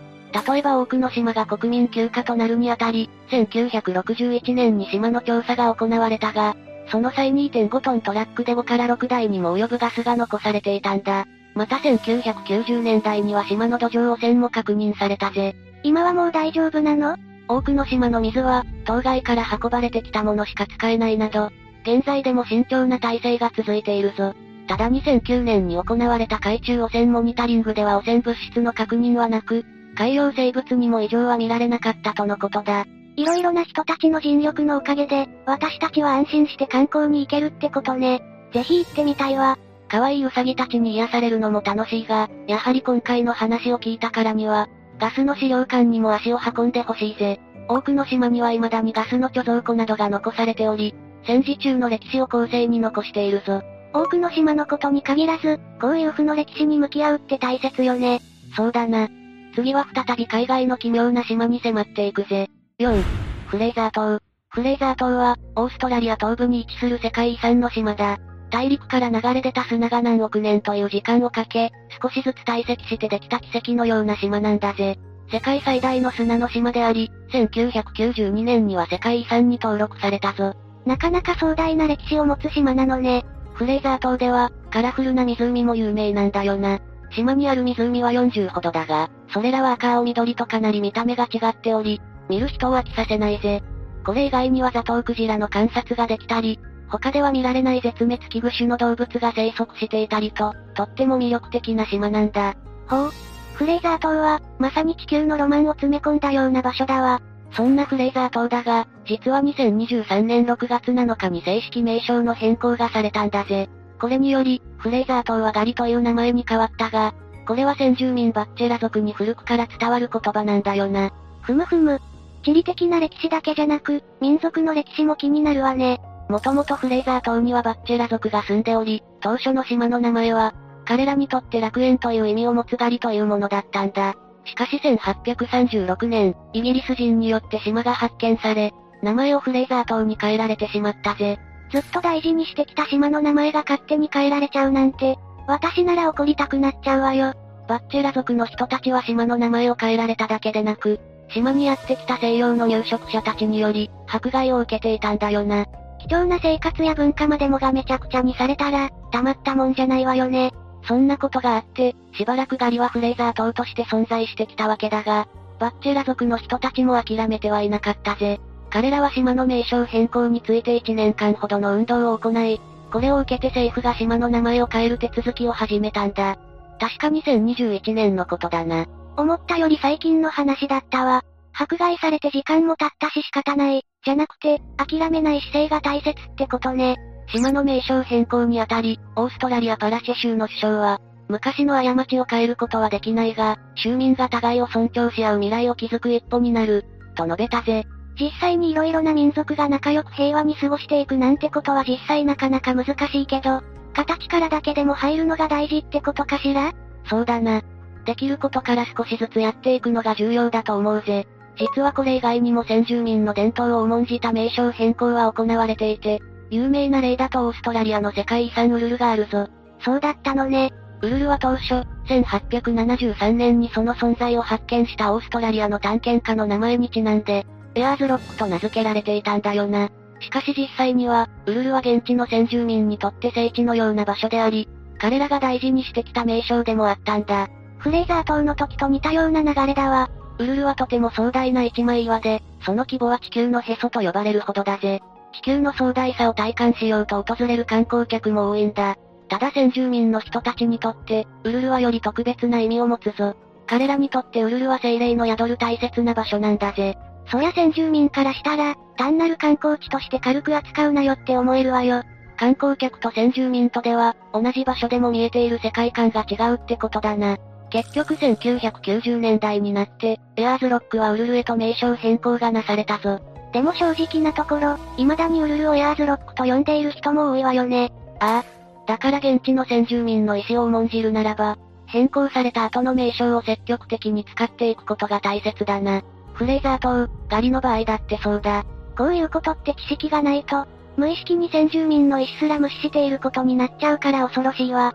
これについて、バッチェラ族の一人、ローズバロークリフ氏は、先住民の地名を尊重するということは、先住民の文化を尊重することだと述べているぜ。フレーザー島、ガリはもともと観光地としても有名だし、これを機にガリの認知が広まってほしいよな。私も変更後の名前を積極的に使っていくわね。ザトウクジラのホエールウォッチングに色とりどりの湖。民族の歴史を抜きにしても、ガリって魅力的な島だわ。ガリの雄大な自然に、観光客たちは癒しをもらえることだろう。私も実際に行ってみたいぜ。というわけで今回は、世界で見つかった奇妙な島について解説したぞ。島とは一口に言ってもいろんな個性や歴史があって、ワクワクしながら学べたわね。霊夢の知的好奇心が満たされたようで何よりだぜ。私にも時間とお金があれば、島の観光まで楽しみたいところなんだがな。それは私も一緒よ。今度マリサと一緒に旅行行きたいわ。お、楽しみが一つ増えたぜ。というわけで、今日の動画はここまで。ゆっくりレ夢ムです。ゆっくりマリサだぜ。ズーン。ああ忙しいぜ。ズーン。料理、洗濯、仕事、掃除、ズーン。あ、株価チェックするの忘れてたぜ。気づけ。え？私が暗く沈んでたら、胃の一番に気づきなさいよ。どうかしたのか？それは、ちょっと言えないわ。めんどくさ。とにかく一人になれるところに行って、物思いにふけりたい気分よ。トイレとかがおすすめだぜ。雑か。じゃあ今日は、そんな一人で静かな場所に行きたい霊夢にぴったりの、世界に実在する奇妙な洞窟6選について解説していくぞ。ゆっくりしていってね。1、マーブルカテドラル。最初に紹介するのは、マーブルカテドラルだ。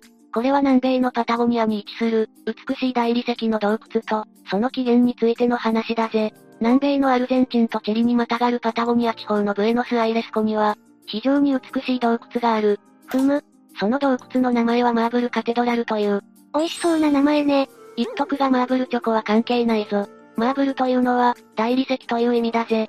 この洞窟があるのはヘネラルカネイラ湖という名前の湖に浮かぶ大理石の岩山で、その岩山の中にある洞窟こそが、マーブルカテドラルなんだぜ。その内部を捉えた写真がこちらというわけだ。な、なにこの素敵な渦巻き模様は、まるで前衛アートのようね。この洞窟は大理石が形成する美しい模様を持ち、湖の水に反射して青く輝くんだ。それで、こんな美しい風景を見られるというわけだな。う、美しすぎる。まるで、青い入浴剤を入れたお風呂のようだわ。もっといい例えないのか。この青い色には秘密があってだな。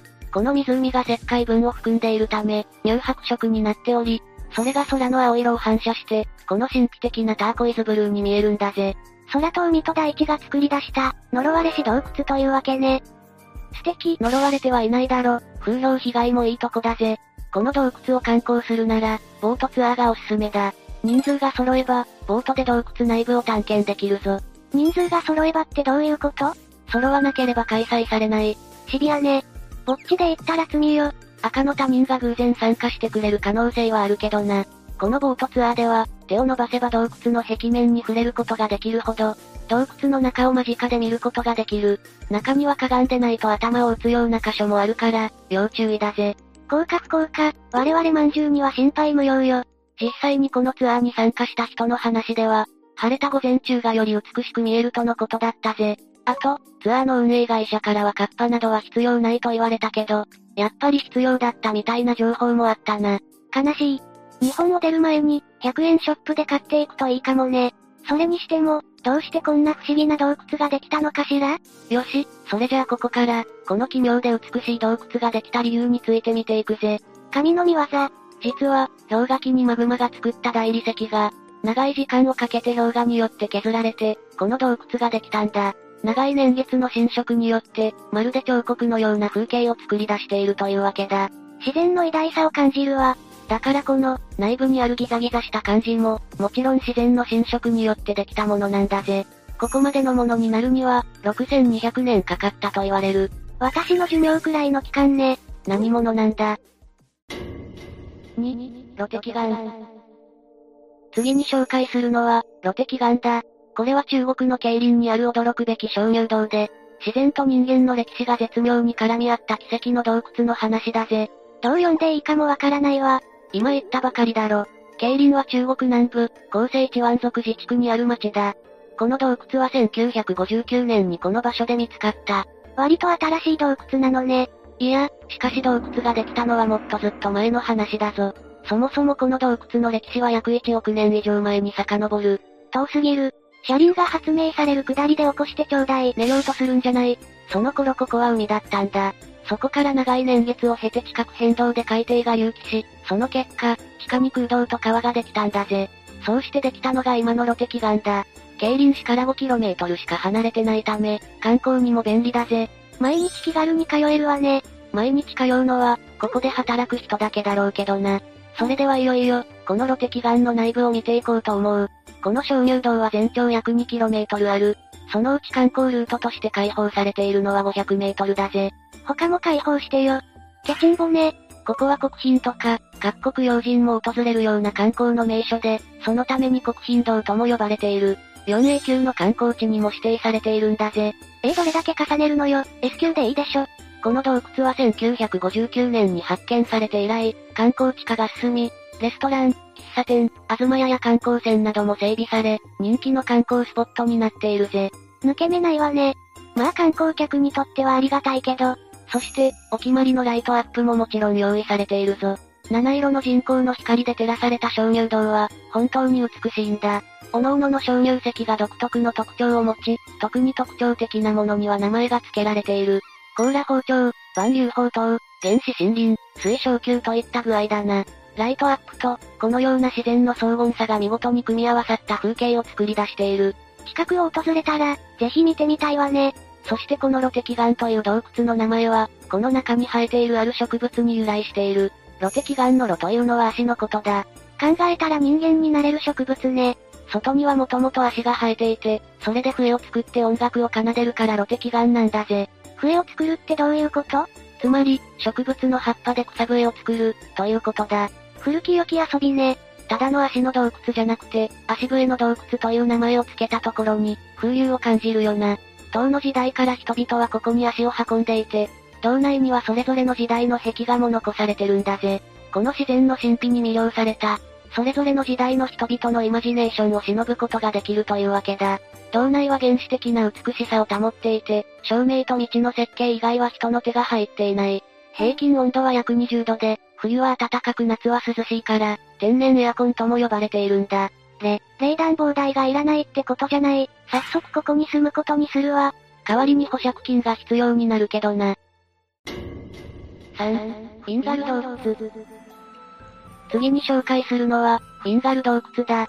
これはスコットランドの無人島にある海食堂なんだぜ。新鮮な魚介類をたくさん食べさせてくれそうね。もちろん食堂とは違う。海食堂というのは、海岸の崖に波の侵食によって作られた洞窟のことだ。この洞窟はスコットランドナショナルトラストが所有する自然保護区の一部で、スタファ島という無人島にあるんだ。この洞窟を散策するには、スコットランドの港町オーバンや、近くのマル島やアイオナ島からフェリーに乗って、スタファ島に行くんだ。ただし、波が高いと島に上陸できないから、洞窟を見物するだけということになる。波が穏やかな日にうまく当たるといいわね。ここには小舟で入っていくことはできないものの、なだらかな中上設理の岩棚が続いているため、歩いていくことができるし、遊覧船であれば洞窟の近くまでは行くことができるぜ。なんか、独特の風景ね。日本のサイトでは、まるで RPG の世界みたいなんて紹介されていたな。確かにそんな感じするかも。中はどうなってるのかしら。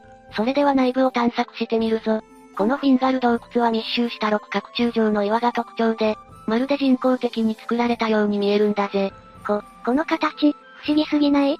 パソコンのロック画面で見た気がするわ。まあ確かにこういうのよく見るけれども。で、この六角柱の岩はそもそもどうやって作られるの？職人が一本一本、心を込めて手作りしてるのかしら？何の匠だ。こういった岩は、高温の溶岩が冷えて、六角形の割れ目ができる過程で形成される。溶岩が冷えて収縮すると、六角形の柱が出来上がるんだぜ。どうして六角形なの？六角形はどの方向に対しても安定した形だから、均一の力で収縮すると、六角形になりやすいと言われているな。わかったようなわからんような。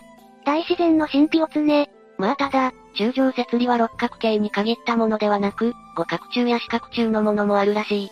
みんなも、お気に入りの数の角柱を見つけてみてね。そんな角柱にこだわりのある人いないだろ。そしてこの洞窟は波浪の侵食によって形成された天井がアーチ状に曲がっているのも特徴で、波の小玉が不気味な音を生み出しているんだ。あ、確かに聞こえてきたわ。何か言葉のようにも聞こえるわね。レイム。かわいい。レイム。かわいい。都合のいい耳をつだな。この小玉にちなんで、この洞窟はゲール語で、歌の洞窟とも呼ばれている。まるで天然の大聖堂のような雰囲気を醸し出しているんだぜ。そしてこの場所はそのために、多くの芸術家たちにインスピレーションを与えてきた。その一人にメンデルスゾーンがいる。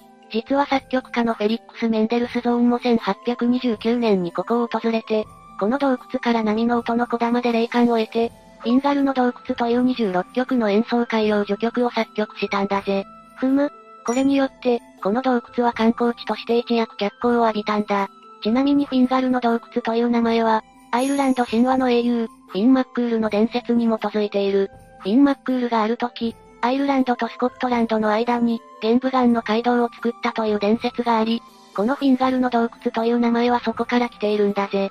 この他にもこの洞窟からインスピレーションを得た芸術家たちは数知れず、作家のジュール・ベルヌ、詩人のジョン・キーツ、そして画家のジョセフ・ターナーといった、名だたる顔ぶれがこの洞窟を訪れ、それぞれの作品に影響を受けていると言われている。と、まあこのように、このフィンガルの洞窟は、自然の美しさや不思議さ、そしてインスピレーションがたくさん詰まった場所なんだぜ。4、ゴロンドリナス洞窟。次に紹介するのは、ゴロンドリナス洞窟だ。これは、メキシコにある超巨大な穴の話だぜ。超巨大って、どれくらい大きいの？大相撲春場所が開催できるくらい？言っとくがそんなもんじゃないぞ。なんと、東京タワーが余裕で吸い込まれるほどの巨大さだ。東京タこのゴロンドリナス洞窟はメキシコで2番目に深い洞窟、世界で11番目に深い断崖絶壁と言われている。そしてここはただ大きいだけでなく、スカイダイビングの聖地、そして驚異的なツバメの住処となっている、そんな神秘的な洞窟なんだぜ。ツバメってどういうこと？じゃあそれも含めて、詳細を見ていこう。そもそもこの洞窟があるのは、メキシコの中でも熱帯雨林が広がる、サンルイスポトシという場所だ。その中にあるのがこのゴロンドリナス洞窟なんだが、名前が個性的すぎる。この名前は、スペイン語のソタノデラスゴロンドリーナスから来ている。これを直訳するとツバメの地下室という意味だ。その名の通り、ここにはたくさんのツバメが生息しており、それが名前の由来になっている。それほど、ここを飛び交うたくさんのツバメは印象的だったんだろうな。どのくらいの数がいるのかしら？およそ数百万羽と言われているな。日本の大都市の人口レベルじゃない。しかしそれを抜きにしても、ここはただの洞窟じゃない。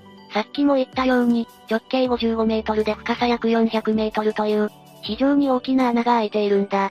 縦に深い洞窟なのね。しかもこの神秘的な洞窟は、スカイダイビング愛好家たちの聖地ともなっている。暗くて底が見えない穴の中へ、ダイバーたちが飛び込んでいくんだぜ。いやいや怖すぎでしょ。無事じゃ済まない香りがプンプンするわ。この洞窟の存在が最初に大々的に世間に紹介されたのは、1966年のことだと言われている。1966年12月27日、D.R. エヴァンスとチャールズ・ボーランド、ランディ・スターンズという3人が初めて洞窟を案内されたんだ。そんなに昔からあったのね。ここのことをもともと知っていたのは、地元に住むワステ家族だった。ワクテ家族。そして1967年には最初にこの中に人が入り、調査が行われたんだぜ。そして1967年には正式に発見されて、この穴はユカタン半島のセノーテと同じく、石灰質の土壌が陥没した結果、形成されたということが分かったんだ。白亜紀中期の石灰岩によって形成された洞窟には、スワローズの洞窟って呼ばれるほどのツバメが大量に住んでいるんだぜ。そのため、ヤクルトスワローズファンにとっての聖地となっているわ。嘘を教えるんじゃない。特に白ツバメと青インコが、洞窟の壁の穴に住み着いていて、その大群が飛び交う様子は観光客にも大人気なんだ。大甘ツバメや緑インコといった鳥たちが洞窟の入り口を旋回した後、開口部に向かって飛んでいき、入り口に到達すると、翼を畳み自由落下する。そして、巣の高さまで到達すると上昇するという、その動きを見るのが観光客の間で人気らしいな。アクロバット飛行のショーみたいね。まあ、このように飛び込んで中に入るというのは、プロじゃないとできないんだが、一般人の観光客でも、ロープを伝って中に降りていくこともできる。いやいや危険すぎるでしょ。一応、ツアー会社がちゃんとアテンドしてくれるので安心だぞ。それでも勇気がいるわね。地下部分の直径は約200メートルで、日光がかすかに届く。そのおかげで、苔が生えているんだ。中に入ると、わずかに届く日光に苔が照らされている神秘的な光景を見ることができるぜ。ただ、この洞窟の中を本格的に探索しようと思ったら、色々注意しなくてはいけないことがある。まず、そこはグアノと呼ばれる、汚い堆積物で覆われているが、ここには人間に感染して、ヒストプラズマ症を引き起こす心筋が生息している。そして、ヤスデやサソリ、ヘビなどもいるから注意が必要だぜ。女性社員が多い会社の給湯室くらい、危険がいっぱいね。中に入るときはくれぐれも、不用意に周囲をベタベタ触らないようにな。そしてもう一つ、この洞窟はスカイフィッシュという不思議な生き物が確認された場所でもある。1995年にビデオ編集者のホセイ・スカミーラが、ビデオ映像を一コマずつ確認した結果、初めてスカイフィッシュの存在を確認した場所でもあるんだぜ。底なしの洞窟で、話題性も底なしだったというわけね。まあただこのスカイフィッシュは、カメラに虫が映り込んだ時に、残像がこのように見えるだけだと言われているけどな。というわけで、様々な神秘が詰まっているのが、この洞窟というわけだ。5、ワイトモ洞窟。次に紹介するのは、ワイトモ洞窟だ。これは、ニュージーランドに位置する神秘的な鍾乳洞で、中には土ボタルが住み、美しい光景を作り出すという話だぜ。ニュージーランド、その北島のワイカト地方に位置するワイトモ洞窟は、テク駅という町から12キロほど北西の場所にあるぜ。ワイトモって、いい名前よね。ワイもお前の友じゃ、みたいな。日本語が由来のわけないだろ。ワイ友はマオリ族の言葉で、ワイは水、友は洞窟を意味している。その周囲には他にも、色々な大きさの洞窟があるんだが、でも特にワイ友洞窟は、その大きさと美しさで有名だぜ。洞窟坂48のセンターというわけね。洞窟坂ってなんだよ。長い時間をかけて作られた見事な鍾乳石は必見だ。洞窟にはお決まりの鍾乳石は、岩から滲み出た水に溶け込んだ石灰が形成したものだぜ。この鍾乳洞は、非常に早い時代から観光地化されており、1900年には早くも、地元のマオリ族の人々によって、ガイド付きの観光が行われていたとされている。そしてなんと一時期は、周辺の区画がイギリスの王室に買収されていたこともあり、1904年以降、本格的に観光地としての開発が行われたんだぜ。その人気は21世紀になっても衰えることを知らず、2004年には約40万人もの人々が訪れたんだ。今でも多くの観光客がこの洞窟を訪れていて、洞窟探検ツアーも組まれてるんだぜ。モンスターと戦ったり、宝箱をゲットしたりするのかしら？モンスターが何か言ってるな。誰がスライムじゃ？それではこの洞窟の一番の見どころを紹介するぜ。それが土ボタルだ。土ボタルはニュージーランドとオーストラリアに生息する昆虫で、洞窟内を幻想的に照らす光を放つんだ。この土ボタルは、光切りコバエという虫の幼虫なんだが、体長は4センチメートル程度、体内のルシフェリンで青白い光を放つのが最大の特徴だ。なんて綺麗な光。思わず近寄って行きたくなるわ。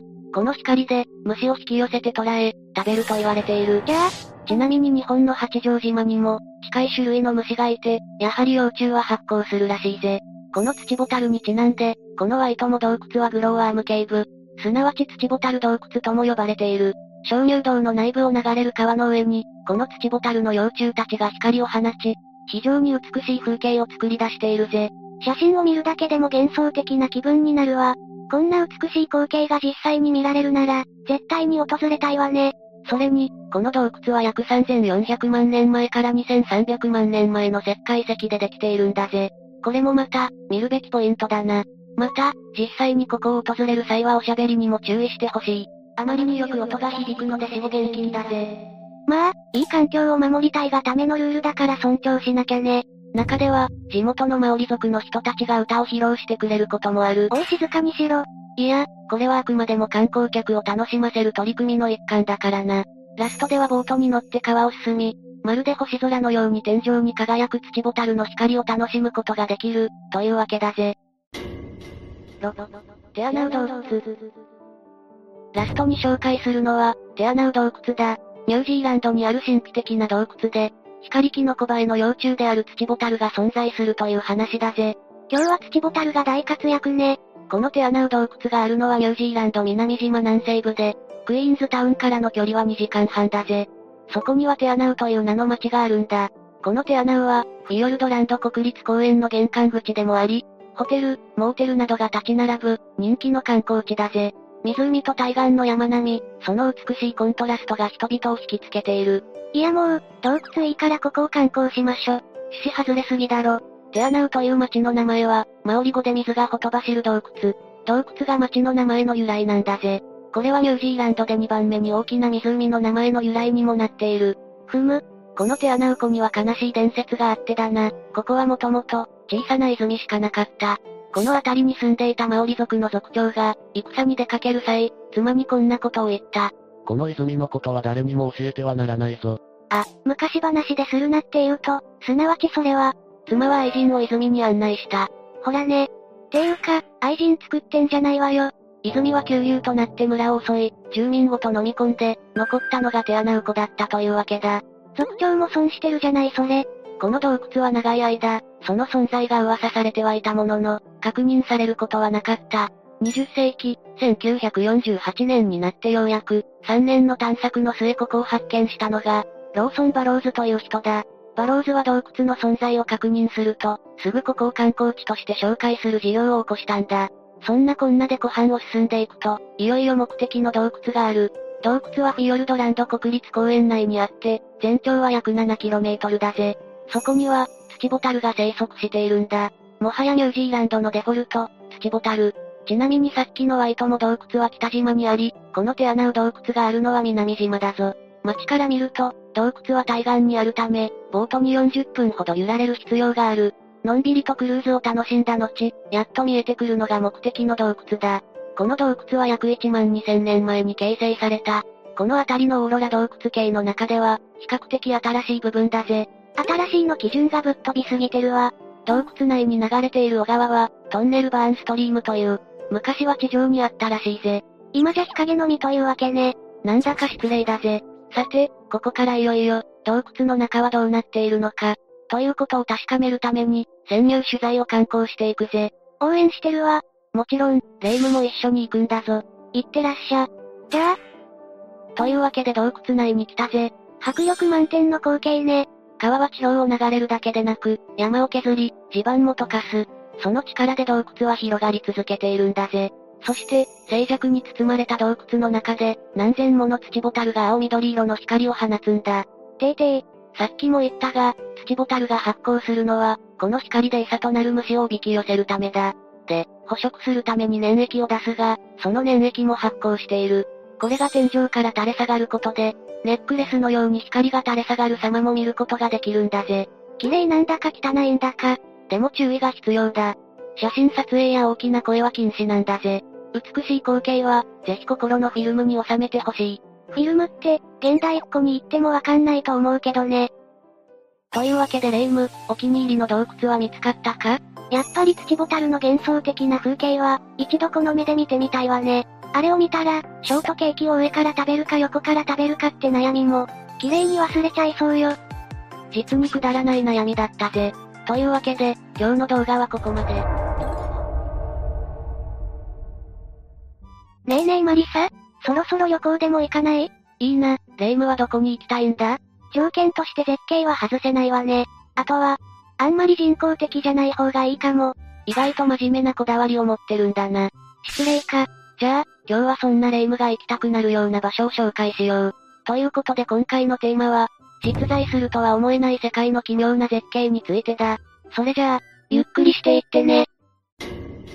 1、オーストラリア、デビルズマーブル。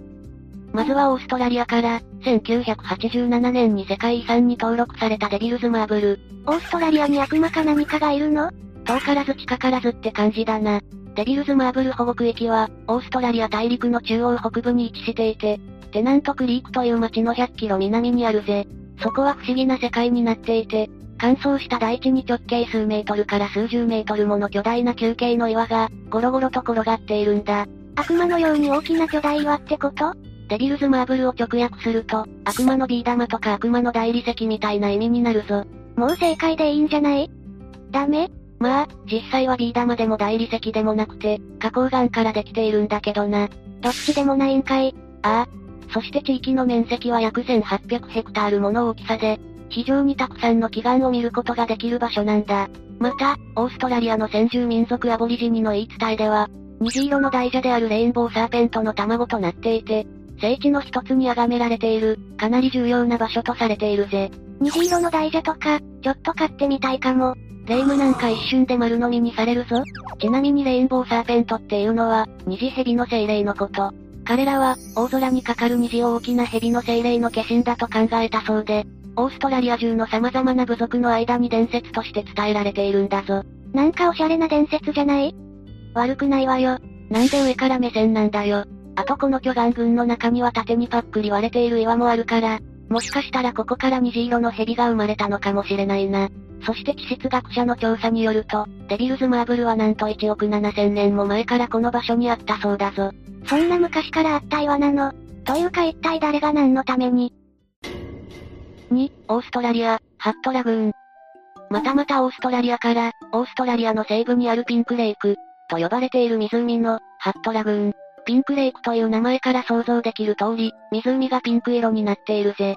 やば、インスタ映え間違いなしじゃん。ここの写真をインスタにアップしたらもう無敵よ。無敵の意味がわからないけどな。このハットラグーンは、パースという西オーストラリア州の最大都市から、北に約520キロの位置にあって、最もおすすめの時間帯は日中か日没後だぜ。ちなみにピンクレイクは湖面がピンク色をしている湖の総称で、時間帯によってピンクの色味が違ったりするんだ。でもさ、なんで湖がピンク色になってるの？この湖には塩分が多く含まれていて、その塩分を好む藻類やバクテリアが出す成分で、ピンク色になっているって仕組みだな。いわゆる不思議現象ってやつね。はいはい。そしてこのピンクラグーンはオーストラリア国内にいくつか存在していて、最も有名なのが西オーストラリア州南部のエスペランスにある、ヒリアー湖。オーストラリアの数あるピンクレイクの中でも、天候に左右されることなくいつでも真っピンクに見えるんだぜ。おお、とりあえずここに行っておけば問題なさそうね。あとややこしい話なんだけど、実はピンクレイクという正式な湖は、エスペランスの町にある湖のことなんだ。ん？どういうこと？しかも厄介なことに、なんと現在はピンク色じゃない。ええ正式なピンクレイクなのに、ピンクじゃないとか。どうやら、ピンクレイク湖と他の湖の間に鉄道や高速道路が貫通したから、水が流れてこなくなったのが原因だそうだ。さらにこのピンクレイクでは、19世紀末から2007年まで使用採掘がされていて、これらの理由から、ピンクレイクという正式名の湖にもかかわらず、ピンク色が失われてしまったんだとか。でも時間帯に気をつければ、どこかしらの湖はピンク色に見えるかな？ああ。いくつか無名の湖があるから、意外とそういうところでも、気候によって、ピンク色に見えたりするからチャンスは全然あるぞ。すべては気候次第ってことか。これは運も絡んでくるわね。3、オーストラリア、ウェーブロック。次もオーストラリアからウェーブロックを紹介しよう。岩が波打ってるってどういうこと？いや、岩が波打ってるっていうか、波のように見える岩だな。そんなウェーブロックはパースから東に350キロの配電に位置していて、正式名称は配電ロックという一枚岩だ。高さが15メートル、長さが110メートルというかなり巨大な花崗岩で、結晶の分析結果によると、約27億年前から存在していると考えられているぞ。に、27億年前って、調べればわかるもんなのね。現代のテクノロジーを舐めちゃいけないぜ。そして地質学者によると、もともとこの岩は垂直に立つ一枚岩。それが長い年月の間に自然環境や風化、風などによる侵食によって珍しい形をした岩になったとのことだ。自然が作り出した神秘ってところね。だな。それから波のように見える岩肌は、岩の間から炭素分や鉄分を含んだ雨水が流れ出し、それが科学的変化を起こしたのが原因とされているぜ。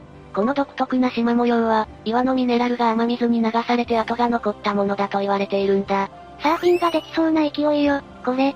あと昔からこの辺りに住んでいたアボリジニの間では、虹色の蛇が陸上の水をすべて飲み尽くして、巨大な体を地面にすりつけてできたと語り継がれているんだ。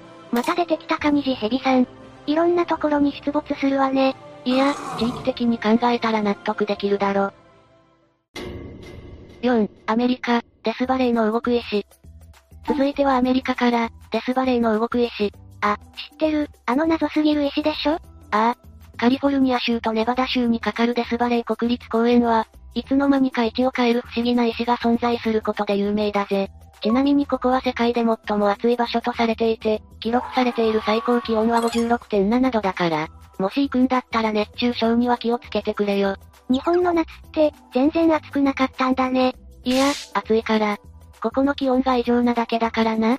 というかさ、前々からあの石がどうやって動いてるのか気になってたんだけど、解明された？ああ。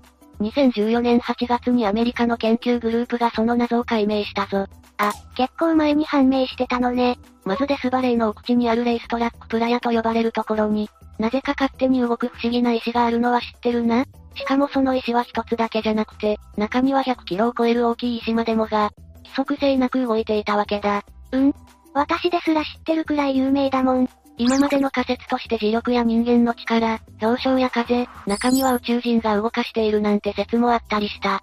だけど、この石は水、氷、風の、すべての条件が揃った時に動くということが研究によって判明したんだぜ。え、結局、自然現象だったってこと？だな。まずこの場所には、雨や雪によって浅く大きな水たまりができることが稀にあるんだ。それでその表面が夜間に凍り、朝の気温上昇とともに割れた氷が風によって、水上を滑りながら石の元へ吹き寄せられる。そして集まった氷は船の帆のように風を受けて、あの石たちを押し動かしていた、ということだったんだぜ。ちゃんと科学的な根拠付きで解明されていたなんて、もっと早く知りたかった。でもさ、なんで今までわからなかったの？それはな、浅い水たまりなんかすぐに干上がってしまう環境だったからだ。だから長い間、干上がった大地に奇跡を描く不思議な石の姿だけを目にすることになっていたんだぞ。そういうことか、この暑さが原因だったのね。だな。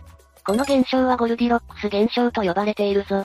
ちなみに近年では気候変動によってこの条件が揃うことが難しくて、最後に動く石が見られたのは2006年だそうだ。それほど条件が難しいとなると、やっぱり私がこっそり動かすしかないか。何のためにだよ。5、アメリカ、モノコノツファ。続いては、およそ70から80万年前に火山活動によってできた湖で、北アメリカ最古の湖となっているモノコ、カリフォルニア州のヨセミテ国立公園の外れにあるぜ。アメリカ最古の湖って、意外と聞いたことないわね。このモノコの水は他の場所に流れることがないから、そのせいで塩分濃度が上昇していて、なんと海水の3倍もの塩分が含まれるそうだ。だから魚はほとんど生息していないんだけど、バクテリアや藻類、アルテミアと呼ばれる小さな節足動物だったら住み着いてるぞ。魚にはしょっぱすぎて合わないんだろうな、多分。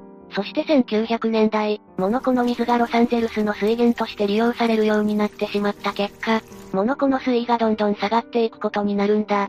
そのせいで最終的に水面の面積が70%になってしまったという。人間に30%持っていかれたモノコさん。こうしてできたのが、湖面から出ているツファタワーという石灰岩でできた柱で、観光客はこれを見に来てるわけだな。これは湖の水に含まれる大量のカルシウムと、湖の底から湧き出る大量の炭酸水によって形成されたものだぞ。ツファタワー。言いづらい。まあな。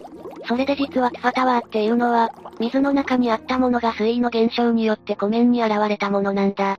ということは人間が水源として利用してなかったら、ツファタワーを見ることはできなかっただろうな。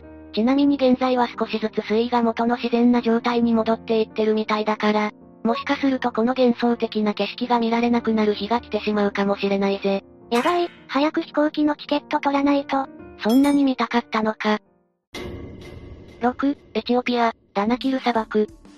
続いては、エチオピアにあるダナキル砂漠。干上がった大地、極彩色の火山に煮えたぎるマグマ。まるで地獄絵図のような風景が広がる場所として有名だな。ぐつぐつと煮えたぎるエルターレ火山、極彩色のダロール火山、天空の鏡と呼ばれるアサレ湖、という三大絶景を見ることができる場所となっているぜ。一箇所で三つも楽しめるってこと？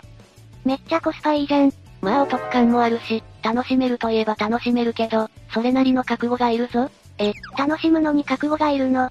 ダナキル砂漠はエチオピア北東部のアフリカ第一交代に位置していて、標高が海抜したという場所にあるんだ。だから夏は気温が50度以上、冬でも40度を超えるという世界で最も暑い場所の一つだぜ。うわぁ。これは覚悟がいるかも。しかもインフラ面も整っていないから、地球上で最も過酷な場所なんて表現もされるほどだぞ。ちょっと考え直した方が良さそうな気がしてきたわ。それで標高613メートルのエルターレ火山は、現在も活動している活火山。火山山頂へのトレッキングを成し遂げると、目の前の火口でマグマが吹き出している様子を見ることができるぜ。でも間近でマグマを見られるんだったら、行く価値ありかも。さらに、ダナキル砂漠にある硫黄泉ダロール地溝帯にある間欠泉は、地中の塩分や硫黄が混ざって、地表に出る際に黄色や緑と色鮮やかな結晶となるんだ。この不思議な祈願群は、日本じゃまず見られないだろうな。こ、この目で見てみたい。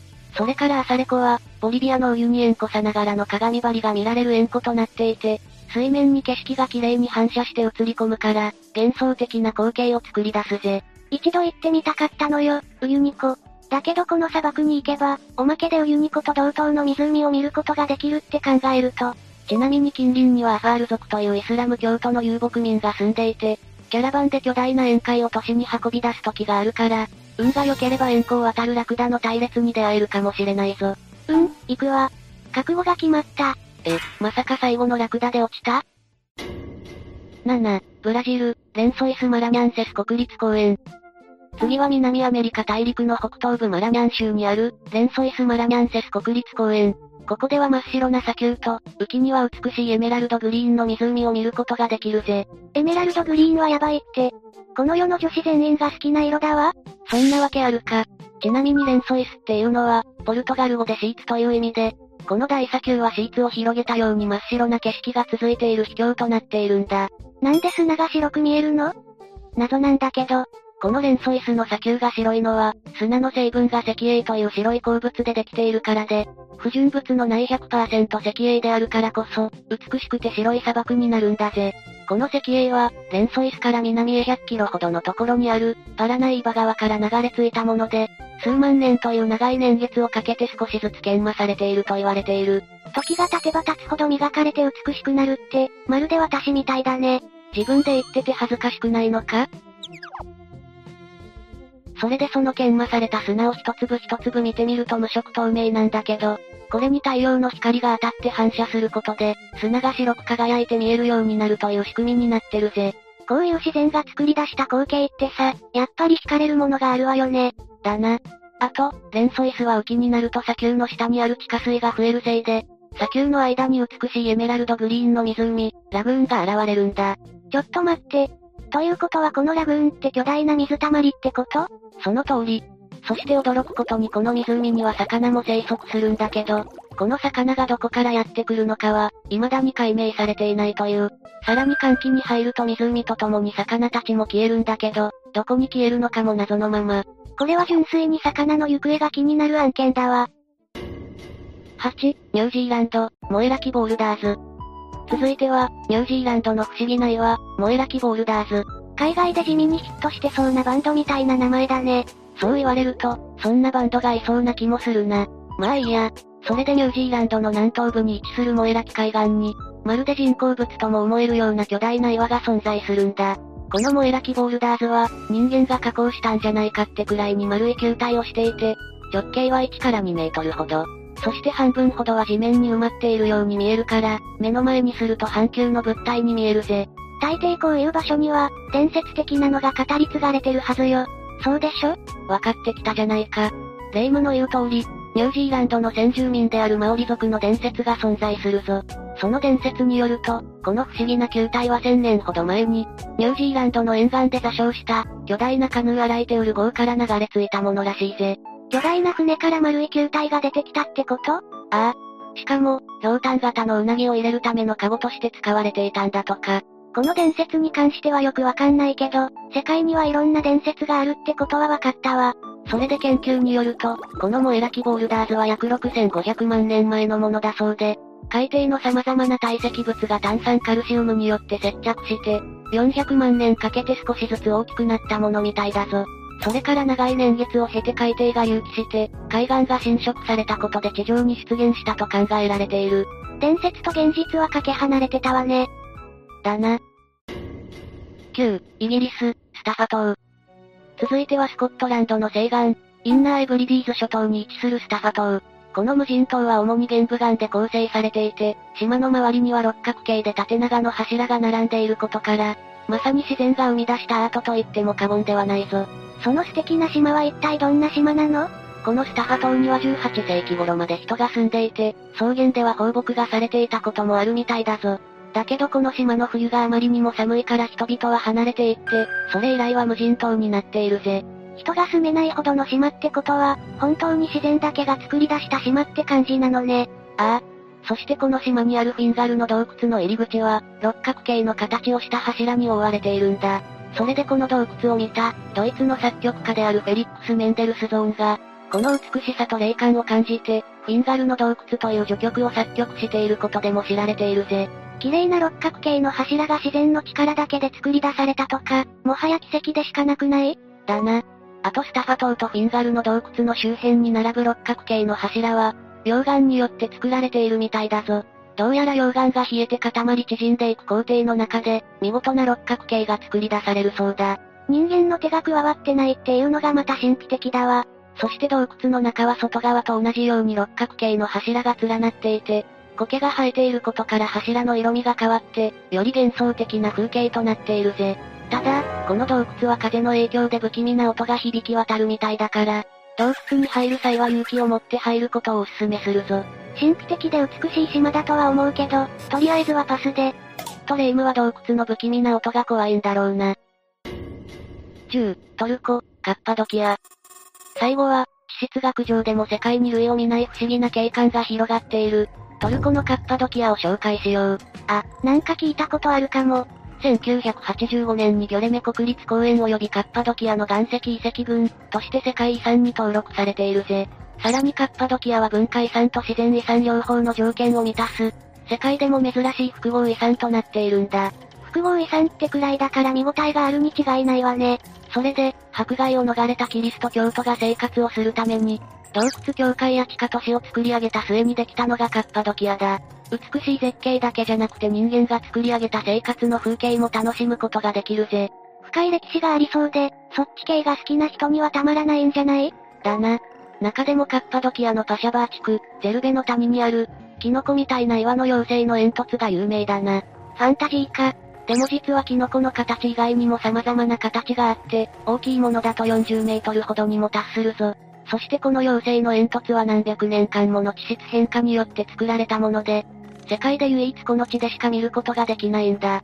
世界で唯一とか言われたら、ちょっと行きたくなるんだけど。また、カッパドキアには多数の地下都市があって、中でもカイマクルとデリンクユにある地下都市は、学校とかワイン貯蔵庫なんかがあるぞ。